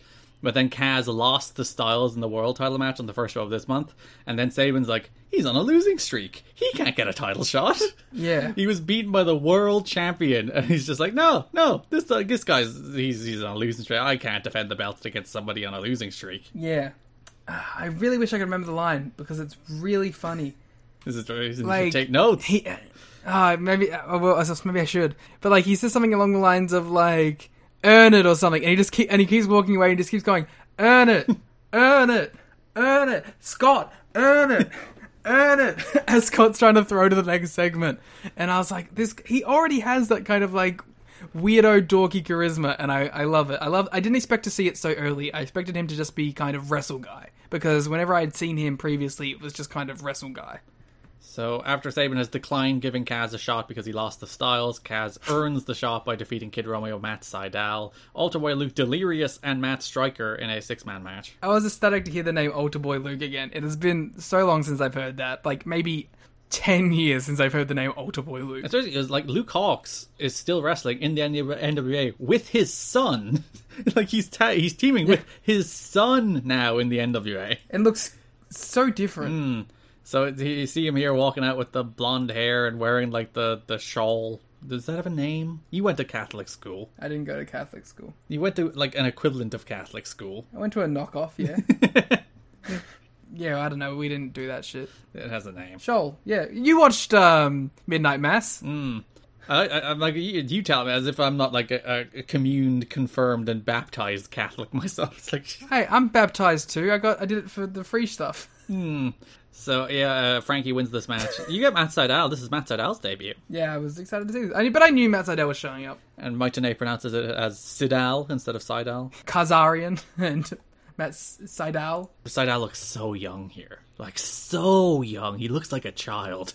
Thank God he's like back. Mm. Like I was so depressed when he wasn't on a major stage for a while. yeah, and he had the really good X Division title run, and now he's on AEW TV. He's had a good little few years for himself. Even like I don't, I don't know. Like, I'm not saying like I expect him to retire tomorrow, but I'm glad he got to bookend his careers in big spots. He is also arguably, and it might be forgotten to time. I hope it isn't. He's the guy that made Will Ospreay. Yeah, hundred percent. And he, they redid it with Dante Martin. He, he like he is to Will Ospreay as Christopher Daniels was to AJ Styles. Like they, they, they, he is that important to the development of that wrestler. That feud in Rev Pro between Will Ospreay and Matt Sydal is what took Will Ospreay to another level, and that should not be forgotten. You saw him turn from like guy who was exemplifying all the criticisms of just being a spot monkey who did cool shit, and then turned him into a guy who structured matches and told a story and put it all together. Yeah. and that was Matt Sydal, and that was that Rev Pro feud. And that should not be forgotten in Matt Sydal's legacy. No, hundred percent. But yeah, Kaz wins the match, and then Sabin immediately gives Kaz the title match and beats him pretty quick.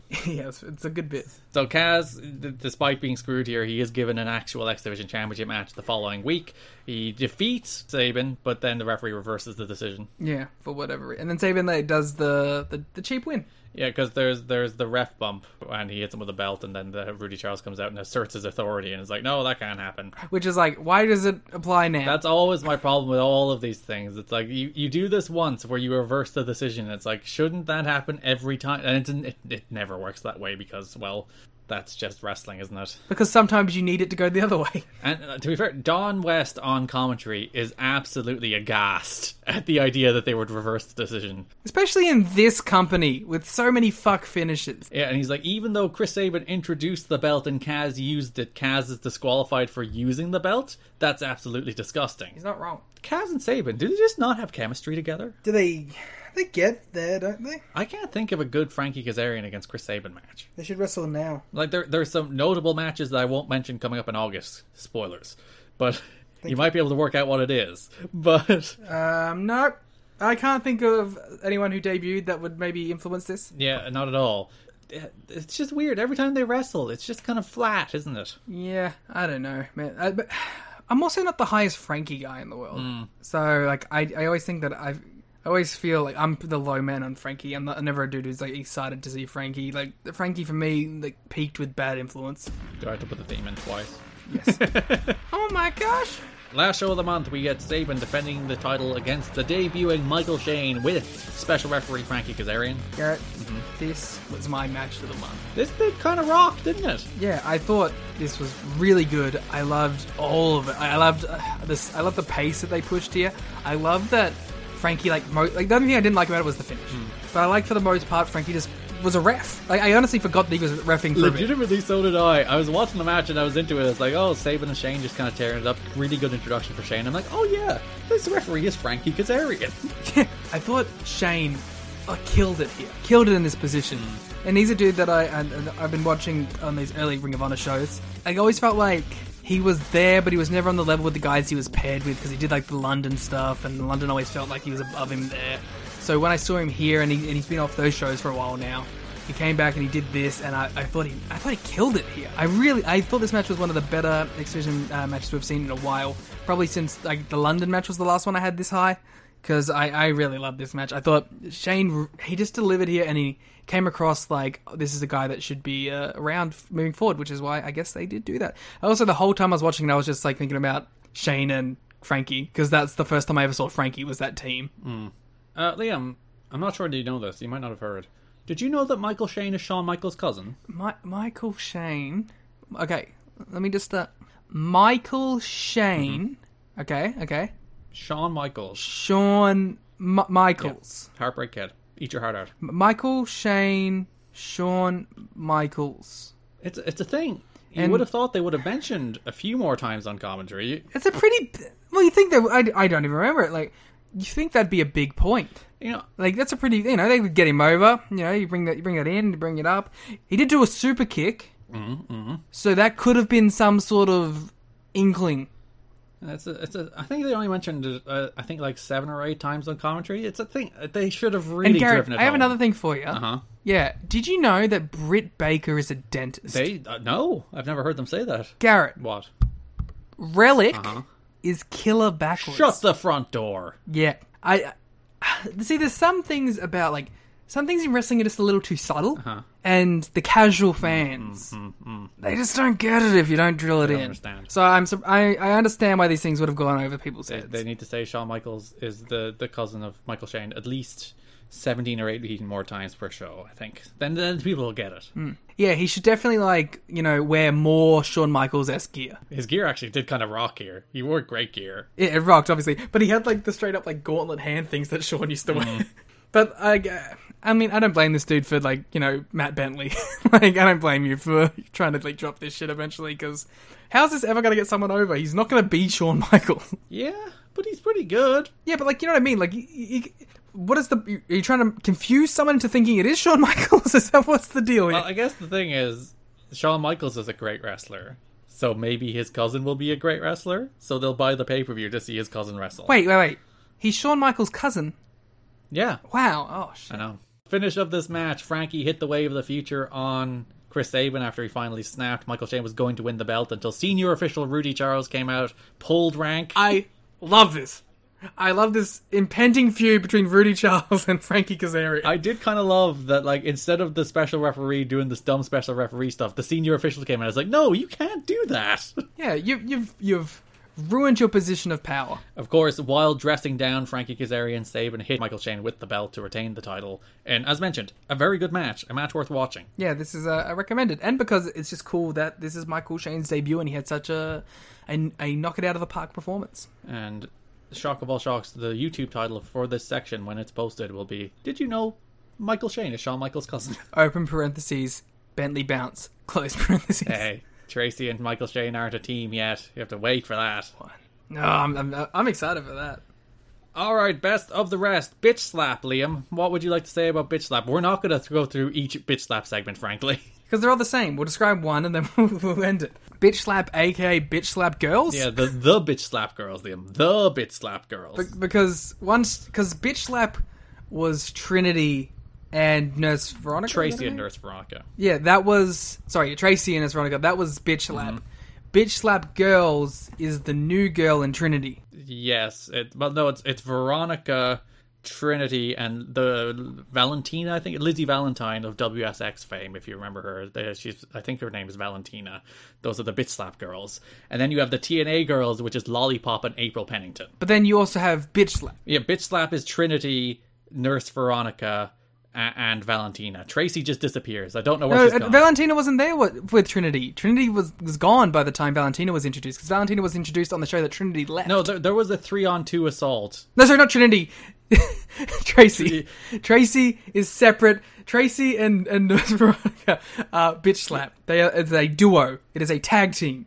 Then the the bitch slap girls is the trio. The original bitch slap is Traci and Veronica. And then you get the bitch slap girls, which is Veronica, Valentina, and Trinity. Okay, but who is Shawn Michaels' cousin? That is Relic. Okay, Yeah, you get the feud where there's a bunch of cat fights and brawls. and Nurse Veronica is a dentist. Yes, I assume.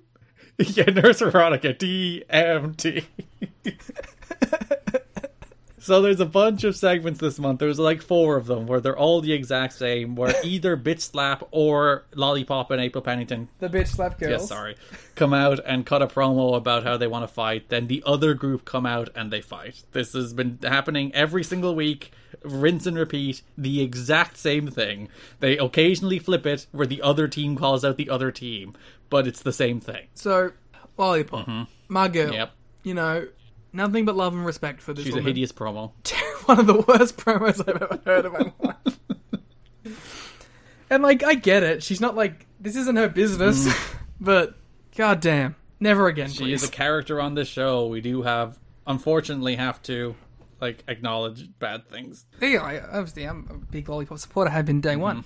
I've been down since day one ish. Is she like training?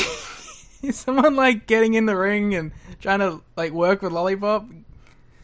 Maybe they they if they ever do the match, which I don't remember if they ever actually do a match. I don't think there is going to be a great deal of holds and counter holds in that contest. Fair enough.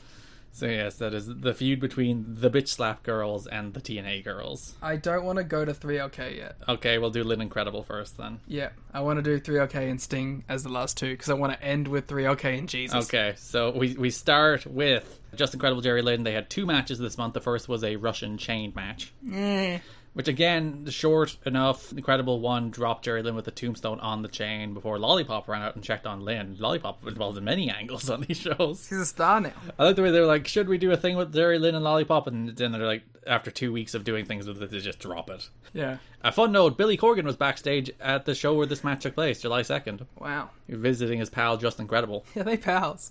Well, Billy Corgan was always hanging around ECW, wasn't he? I guess him and Tony Khan, the formations of the NWA AEW working agreement. So July 9th, we mentioned that Credible ran in to cost Lynn his match against Kash, which set up a last man standing or Texas. Well, it was wrestled under Texas Deathmatch rules, even though it was called a last man standing match on NWA TNA pay number 54, which is the best match they've had by far.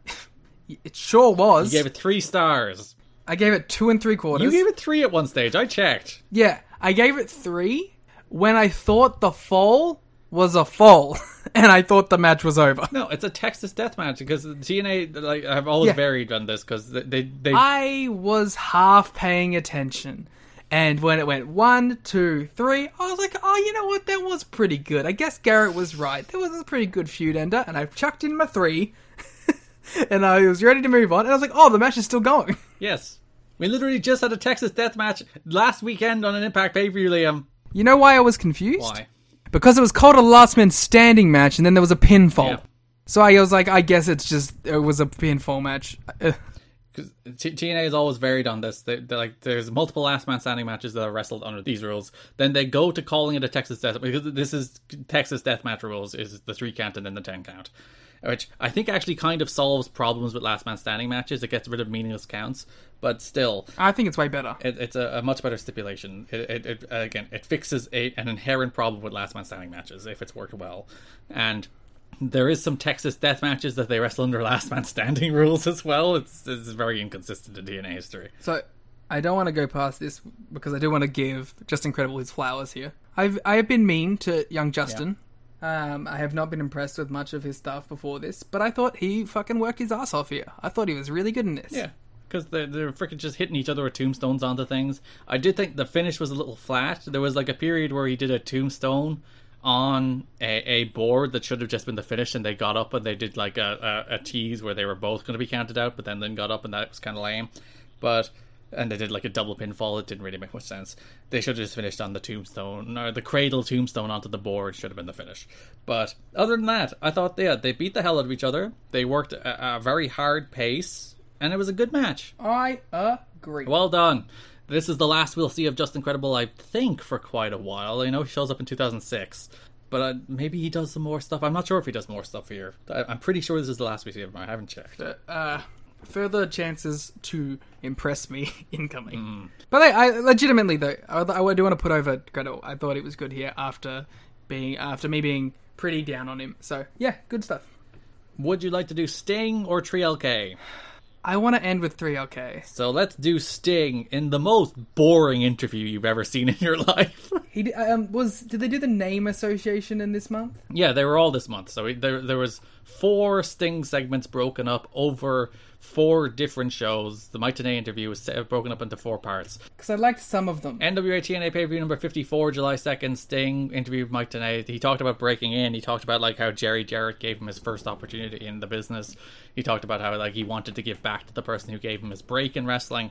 Which I, uh, you know, nice little interview. Nothing special, nothing groundbreaking, but it's nice to be like, yo, you know, I I sent all these press kits out to hundreds and hundreds of promoters, and Jerry Jarrett was the only person who got in touch when I was finally trying to break into the business with Jim Hellwig, the Ultimate Warrior, and it was cool to be like, and now I'm paying back that favor, which is yeah, pretty cool. I thought the first one was the best of them. The rest were like, he said nothing. Okay, I disagree because I think the second was the best. So yeah, one. NWA TNA baby number 53, Sting sat down with Mike Tenay again, and he was doing word association. So he was talking about his favorite opponent, which he said was Ric Flair, his favorite match, which he said was the Great American Bash 1990 match against Flair. And then he did word association, Okay. where Just before we get into the word association, mm-hmm. The, the reason I like this is because he takes like a minute on each name because he's like, how do I not call them a piece of shit? yep, he is very nice, too nice, frankly, for this interview to be interesting. But But the funny thing about it is, you can tell him like on, I'm trying to think of something nice to say, which makes it funny and why I like the interview because he clearly doesn't like any of these people. But like my absolute favorite part is he clearly took a lot longer to answer than was actually aired. Because if you watch the one where Mike Tenay says Bret Hart and Sting responds great finishing hold, when Mike Tenay says Bret Hart, his mouth doesn't move. so like they, it's either a bad edit or there was like so long between the, the gap when Mike Tenay said it and Sting like actually responded that like they they just couldn't make it work. it's like God. It was like your standard two camera shoot where there was a camera on Tenay and Sting and the camera on Sting, so they cut between the shots. But they, they had the camera on Tenay and Sting when you heard the words Bret Hart and watch very closely. Tenay's mouth doesn't move. In fact, Tenay barely moves at all. I had to check to make sure it wasn't a still image or he wasn't edited in. It'd be funnier if it wasn't even Bret Hart that they said. It was just like, he was like, uh, you know, Jushin Liger. Yeah, yeah Petey Williams. it's like, oh, great finishing hold. yeah, the Warrior one is very funny. I like the Vince to Hogan one. Thought that was pretty Yeah, because he, he said Piper, where he said talented character. He said Warrior, which he said very bizarre. After a big pause. Very, very, very long pause before he said anything about Warrior.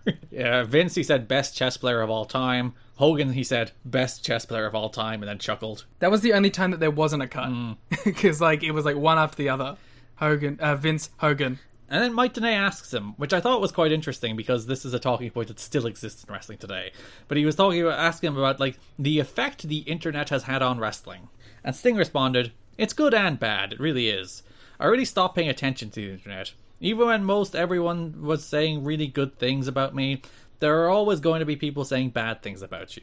The people who do that, some of them all some of them they all all they know is how God damn it, Sting, your speech patterns are so infuriating.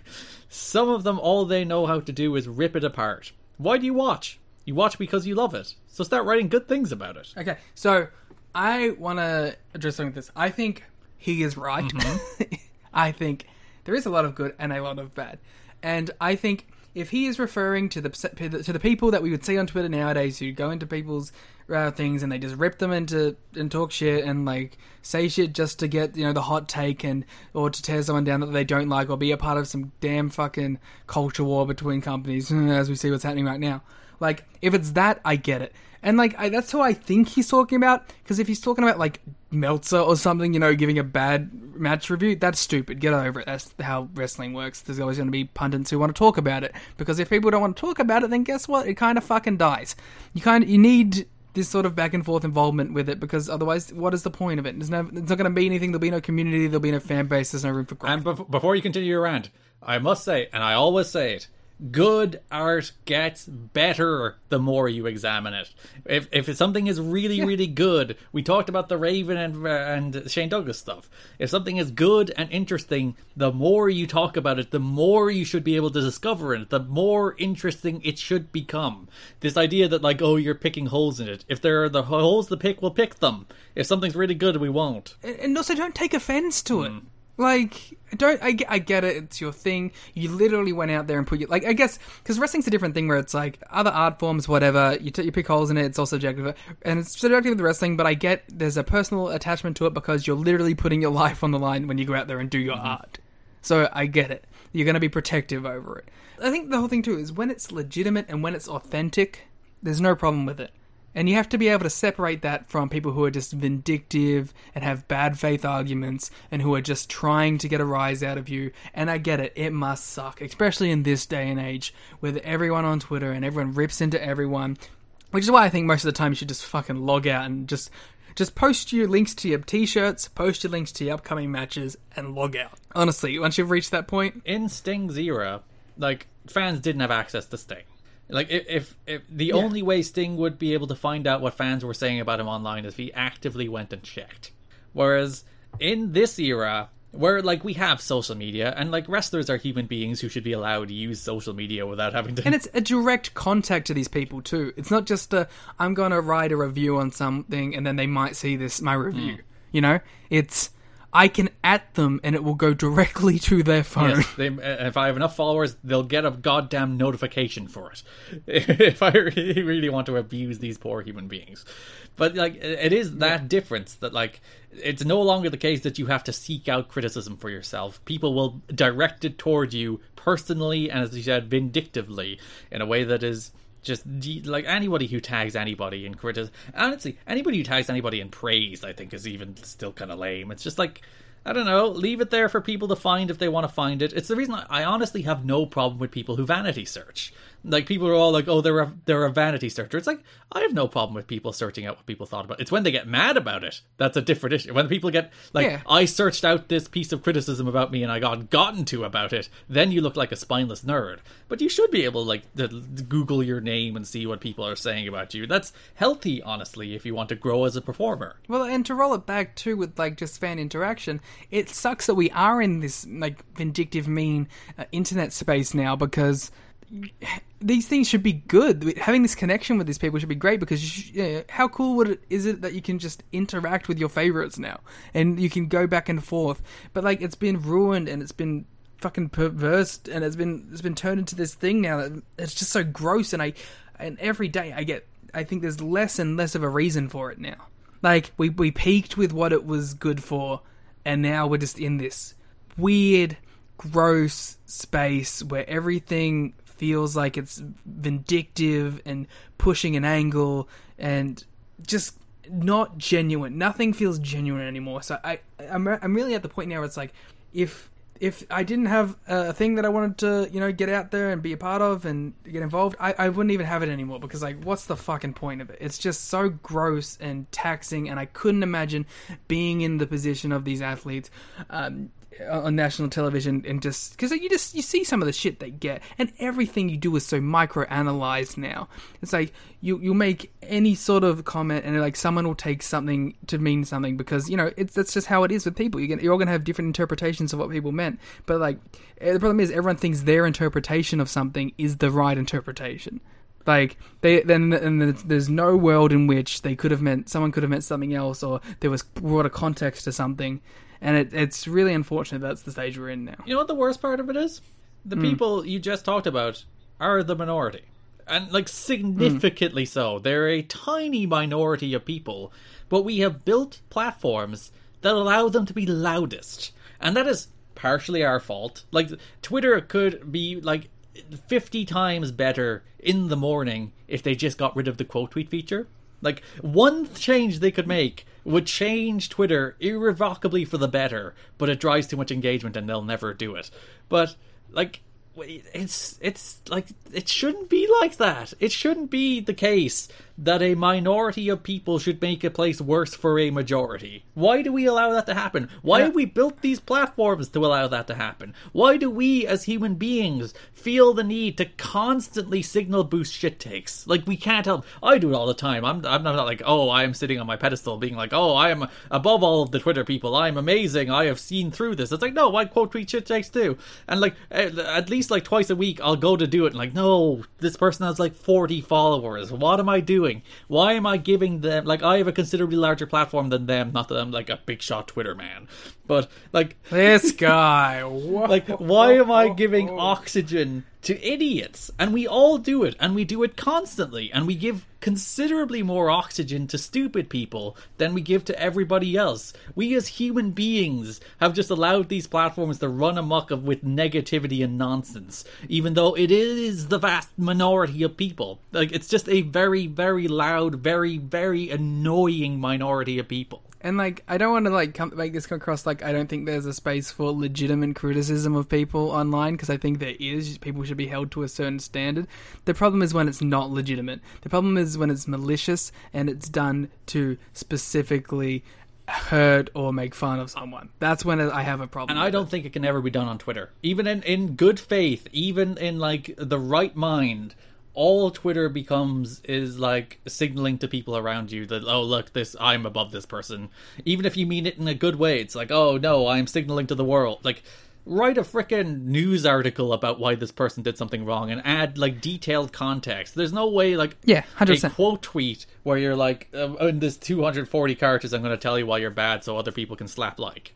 and the thing is too is like uh, I don't know. This this is two people who are who have studied either studied communication or have worked in uh, PR. Or, Wrestling Twitter is literally my job. but it's like I feel with every like everything you say has to have a level of snark to it too. Like for it to for it to bang, for it to go off, you know, it has to be a little snarky. No, like genuine praise of something never gets big. You know, it's uh, if you ever want like a point or a, a take to get off, it has to be a hot take. It has to have spice to it. It has to be a little mean. It has to be a little snarky because that's the only way it goes anywhere. You know what I mean? Like I've written things before on Twitter, and like I'm, I'm a victim of it too. Trust me. Where I've I've written it down on Twitter, and I've written a tweet, and I'm like, oh, this is a pretty good tweet. Won't get anything though. Because I know how it's phrased, and I know that it's not done in a way that's like targeting someone in this way, and like, and it's not gonna, and people aren't gonna go, "Oh, I need to retweet that. That's spicy." You know what I mean? but like it, it, it values extremes because it's not just like spicy. Like, uh, overwhelming positivity does do well too. Where it's like oh, that's the best match I've ever seen, and then all the people who like that validates their worldview will be like, yeah, that's the best match I've ever seen. Yeah, but it's also the other people who are like, no, this is the worst. You're fucking wrong. How could you say this is the best match you ever seen? This is objectively not the best match. Which is the reason it, it encourages people to go to extremes. So this is the best thing ever or the worst thing ever. You can never be like Michael Shane against Chris Sabin was a damn good little X Division title match. You know, you can never just say that. How dare you? Uh, we're three hours deep in this podcast. We can say whatever we want at this stage. yeah, like, yeah, some, someone's gonna be like responding to be like, actually, that was the worst Chris Sabin match I have ever seen. It's like, well then, fuck. I'm sorry. so yeah, that's Sting talking about the internet. It's us talking about the internet. Well, you thought that rant was crazy. Wait till you get to the Jesus one. NWA TNA pay per view number 54. Sting continued his conversation with Mike Tenay. He talked about beating Flair, how Flair kind of made his career. Then he talked about Nitro and said absolutely nothing. He's, because Tenay was like, Can you talk about your time in WCW? And then he was basically just like, Oh, it's a roller coaster ride. It's like, dude, say something. Yeah, well, he didn't want to say I did a bunch of coke and then I got religious. You know? Oh, I showed up to Starcade 97 in very little condition to perform, and it was a bit of a train wreck, but it was the biggest match in the history of WCW. Yeah, you know, uh, like, he doesn't want to talk about that, and I don't blame him. He doesn't want to air his shit out on for fucking TNA. And to be fair to him, he has been a lot more open with that in recent years. yeah, hundred percent. Like, uh, it's still probably a pretty raw wound for him. It's only been like fucking nearly four, five, six, seven years. It's like, in as far as a lifespan goes, that's that's still like, you know, pain. So, and then the final one of the month is the one about Jesus. I mean, if if you've ever been to a youth pastor, you've heard this. you're, you're not interested in things, conversations about Jesus? Uh, listen, I went I went to my religious school. I, I've, I've heard this story. Uh, he talks about how the- thing is one of a number of wrestlers who's found God, about how his life was falling off the rails in 1998. You know what? I won't get into my thoughts on Jesus, but I will say this. I will say this. It seems like this was obviously a very good thing for him, and that it obviously set his life in the right direction. So fair play to him for finding something that managed to help him put it all back together. And this will not be the first time we'll be talking about someone talking about finding Jesus on TNA television. Oh, I'm excited for Vince Russo's Oh, promo. yes. That one we may be a little more.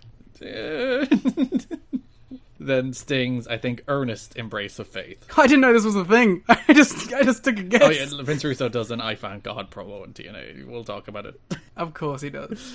Uh, so, yeah, that's the Mike Tenay interview with Sting. I thought it was pretty boring. Let's talk about how 3LK solved racism. Yes, so every single week in the month of July, we had a skit involving the Three Live Kru. Yeah, um, I thought these were funny. I, I honestly, I thought these were pretty good. They definitely had some moments that weren't, but you know, Pay-per-view number 52, they just did like a spoof mock the roster. They uh, showed up like profiles of people, they said things about them. I don't remember what they said. We Yeah. did this for the watch along. If you if, I- if you'd like our reactions to whatever they said, you can go watch it the watch along at tnhad.com. I don't care about the first two. It's the other ones that I thought were pretty good. So NWA pay-per-view number 53 is the one they did the weekend update spoof of. So they sat at the desk doing the spoof of the weekend update segment from Saturday Night Live where they made jokes about disco and homophobic jokes about Hoovy and then mocked the fact I I like that throughout all of these ones, uh, Konnan will just take a shot at like a random luchador.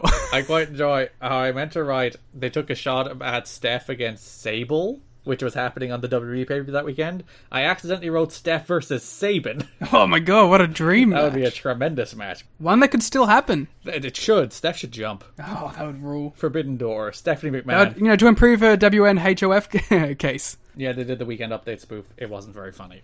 It was as funny as you would expect a BG James led weekend update spoof to be. The vengeance bit was pretty good.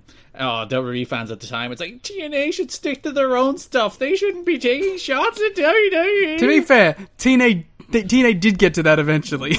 we got the interviews with uh, random people outside of the asylum. This was, uh, it's alright. This is not the best of the ones, but I enjoyed this one. I enjoyed this earnest uh, Betty White something. Her last name was? I forgot what the last yeah, name she- was. who's like, my favorite thing is wrestling. And, and they were like, there's a moment they were like, they were wanted to make fun of her, but then they were like, oh. Hell yeah, wrestling does rule. Yeah. My favorite one about this one was Ron Killings going out there and he's like, found like these uh, three young dudes and he's like, hey man, where are all the ladies out of Nashville? and he's like, you're all pimps, right? You're all pimps. And they were like, yeah, we're pimps. It's not the first time they were talking about pimps. yeah, well, not the last time either. BG comes in and he's like, hey guys, it's me, BG James. Everyone just awkwardly looks at their shoes. I love that BG and Konnan, sorry, like Konnan and Ron acknowledge that he's not cool. Yeah.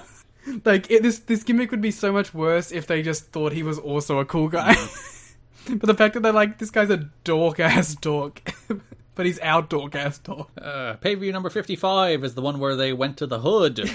yeah, this was. I like the start. Of, like BG's just terrified to be in the hood. It's Absolutely deeply uncomfortable. Uh, it, it just being racist. It's great. Um, he just walking around. He just like he's pretending that he's hearing gunshots, and people around him are just like, "What is? What are you doing? are you okay?" He goes up to this dude with his kids, and he's like, "Hey man, did you just buy a forty in there?" And the guy's like, "What the fuck?" And then and then the guy hits him with the "suck it." Bill Banks debuted with the company, and his first duty was to produce this vignette, by the way. Very good, great job. and then um, he he went out. He got his makeover. He came out as a pimp, and the I gotta give it the the the people out there they loved it. they were popping big for what was he? It was the pimp juice. Pimp What was Juice was his name, yes. Oh, we know where Yujiro got it. And then, because we're doing like a little cultural exchange segment here, so we start off in the hood, then they went to a Mexican bar. Because, like, you know, we get the hood, and then, like, we get to go to a trailer park later on for BG, but, like, we just get a Mexican bar for Konnan. It's like, yeah, just come to this uh, restaurant. That's mine. That's the best they can come up with, and BG James does not have a good reaction to spicy food. Uh, no, I like that they worked him. They're like, oh, here's the hot sauce. They're like, oh, you meant to shot it. And he's like, oh, yeah, I shot it. And then just spends the rest of the night taking shits. I did quite enjoy, I will say, that when he was uh, taking dumps in the toilet, they did play the push Bruce music. Yes. So when he was starting to do his boos, they were like, push! Do do do do do do.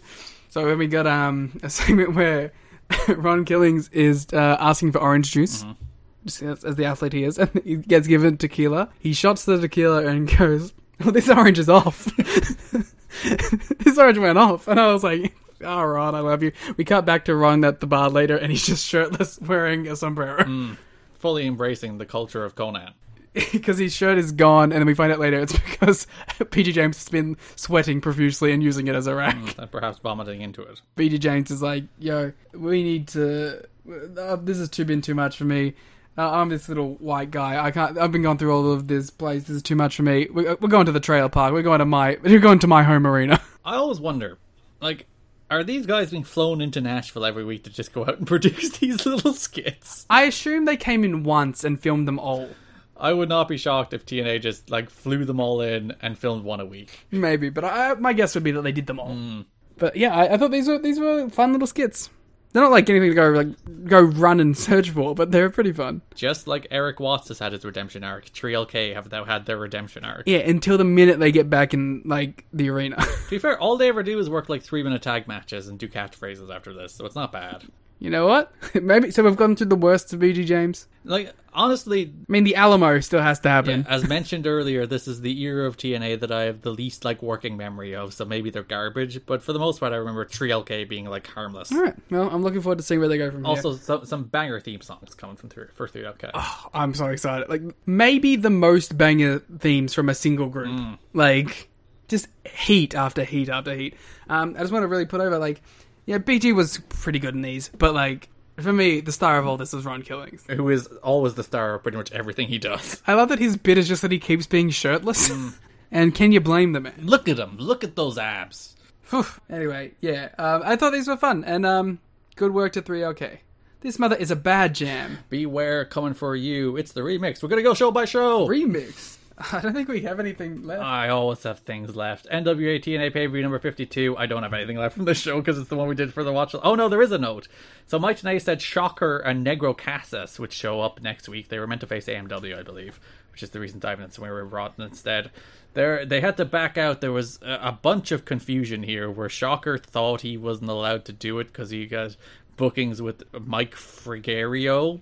I don't know who that is, but apparently uh, that person was like, "No, I, I didn't have any objection to working TNA, and maybe he just politically didn't want to do it because they would have been losing, I assume, to AMW, so they pulled it. I don't know.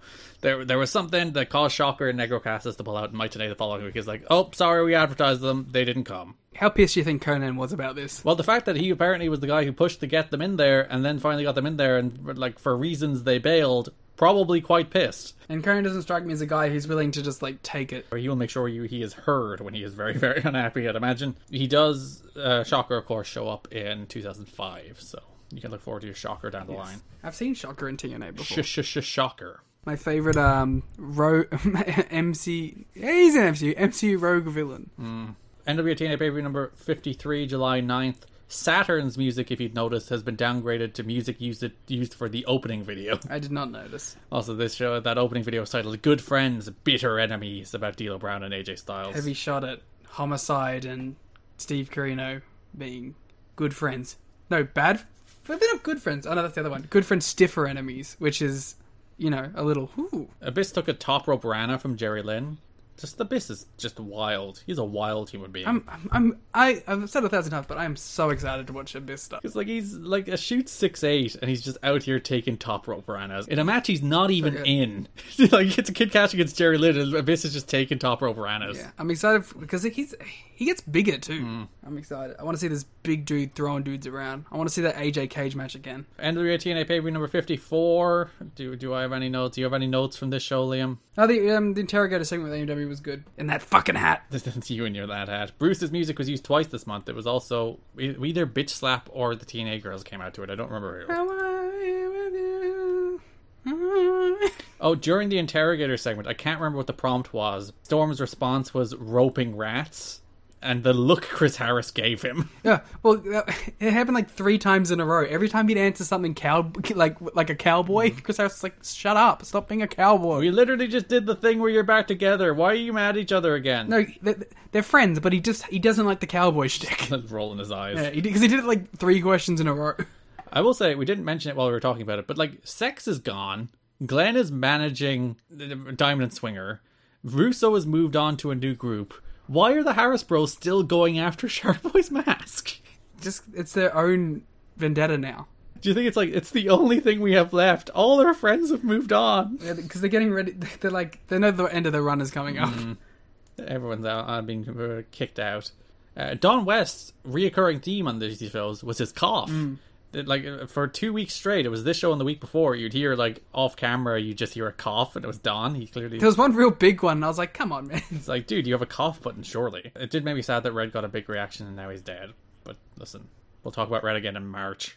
Red Dead's Re- Dead Red Redemption. There you go. This is the show where there is a homopho- homophobic sign directed at Jeremy Borash. Oh, NWA TNA Baby number 55. Uh, let's talk about someone having a gun on them.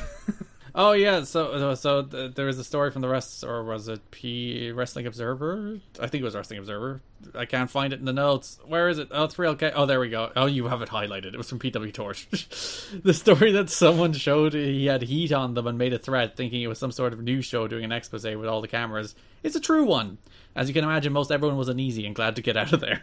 Maybe BG James' character at the start was just real. Just someone tried to shoot him, as opposed to shoot on him. I wrote the words "go in the pit" with Jeff Jarrett in my notes, and I do not remember the context. For this episode, yeah, it was fifty. Yeah, Go fifty-five. in the pit with Jeff Jarrett. It was before the new church match. like at a metal gig. I don't know. Let me try and work out where it is on the show. Based, it was between it was somewhere between the 3LK segment and the new church match. I wrote the words "go in the pit" with Jeff Jarrett, and I, I don't remember why. Go in the pit with Jeff. Jar- Like, like you're you're telling someone to get in the pit, like you don't like them, and that you, they're with Jeff Jarrett. I don't know. You know what, Garrett? Go in the pit with Jeff Jarrett. Maybe the pit is Jeff Jarrett's new wrestling promotion that he's definitely not opening up. It's a Roddy Piper and Jeff Jarrett in the pit. Well, Piper's pit. You get it. yeah, I, I got it. There was when D'Lo was pushed off ladder and fell on a table. That table, goddamn, did not break. No. he went thud. Looked like pain. And then NWA TNA pay per view number fifty six. Or I don't think I have anything left from this one either. Um, I got one. So, Michael Shane. I don't know if you're aware of this. Oh, what? He is Shawn Michaels' cousin. Whoa, oh, whoa. Yeah. Just, I just had that one uh, written down, that one jotted down in my notebook. God. Oh, actually, you know, I do have a note here. It, it says, "Did you know Michael Shane is Shawn Michaels' cousin?"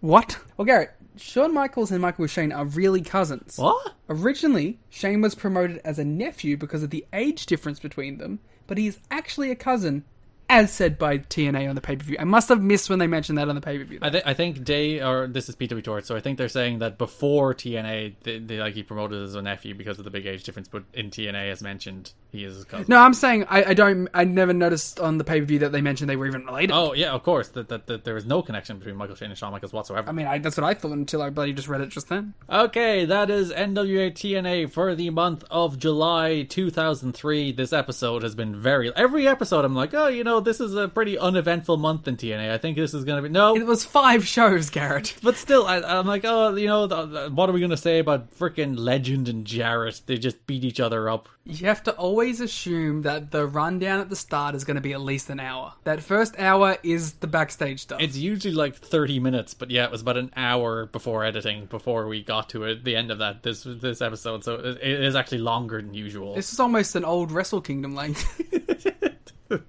Listen, we uh, we made you wait three weeks for this, but we gave you an extra long episode.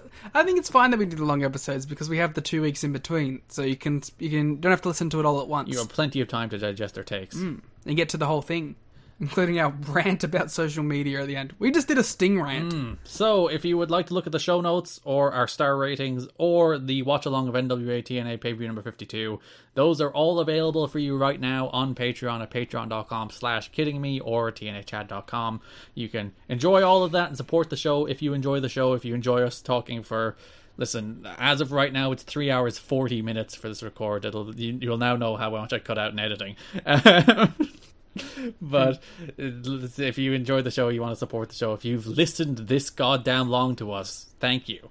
But follow us on Twitter at TNA History Pod. Follow me on Twitter at Garrett Kidney. Follow Liam on Twitter at the Gleet Muda. We'll be back next weekend with the uh, Patreon special. Go subscribe to the YouTube. Oh yeah, go if you've listened to all these episodes, it's already content you've already heard. But if you'd like to go listen to highlights you liked in the past, pretty much every segment we've ever done will be on YouTube by the end of the Who show. Who knows? Maybe other stuff will eventually be on there. I'm not promising it. I'm just saying. Well, we will promise next weekend the latest episode of Ring Cat Kings will be on Patreon. We're talking about doing some other Patreon content, maybe surrounding 10 year anniversaries of notable New Japan stuff. We'll get into that more. I want I want to cover the Jeff Jarrett promotion that definitely is not happening. uh, progress. Uh, oh yeah, let's go. Oh yeah, we're gonna. Garrett has said it. He will cover every progress episode on the Patreon. if Jeff Jarrett is directly involved. If Jeff Jarrett is on every show. yes. So yeah, Ring Cat Kings next weekend. Week after that will be the August 2003 episode of You've Got to Be Kidding Me. Thanks for listening, and bye bye. This mother is a bad jam. Everybody in your crew identifies as either Big Mac Burger, McNuggets, or McCrispy Sandwich. But you're the filet fish Sandwich all day. That crispy fish, that savory tartar sauce, that melty cheese, that pillowy bun. Yeah, you get it. Every time. And if you love the filet of fish, right now you can catch two of the classics you love for just $6. Limited time only. Price and participation may vary. Cannot be combined with any other offer. Single item at regular price. Ba-da-ba-ba-ba.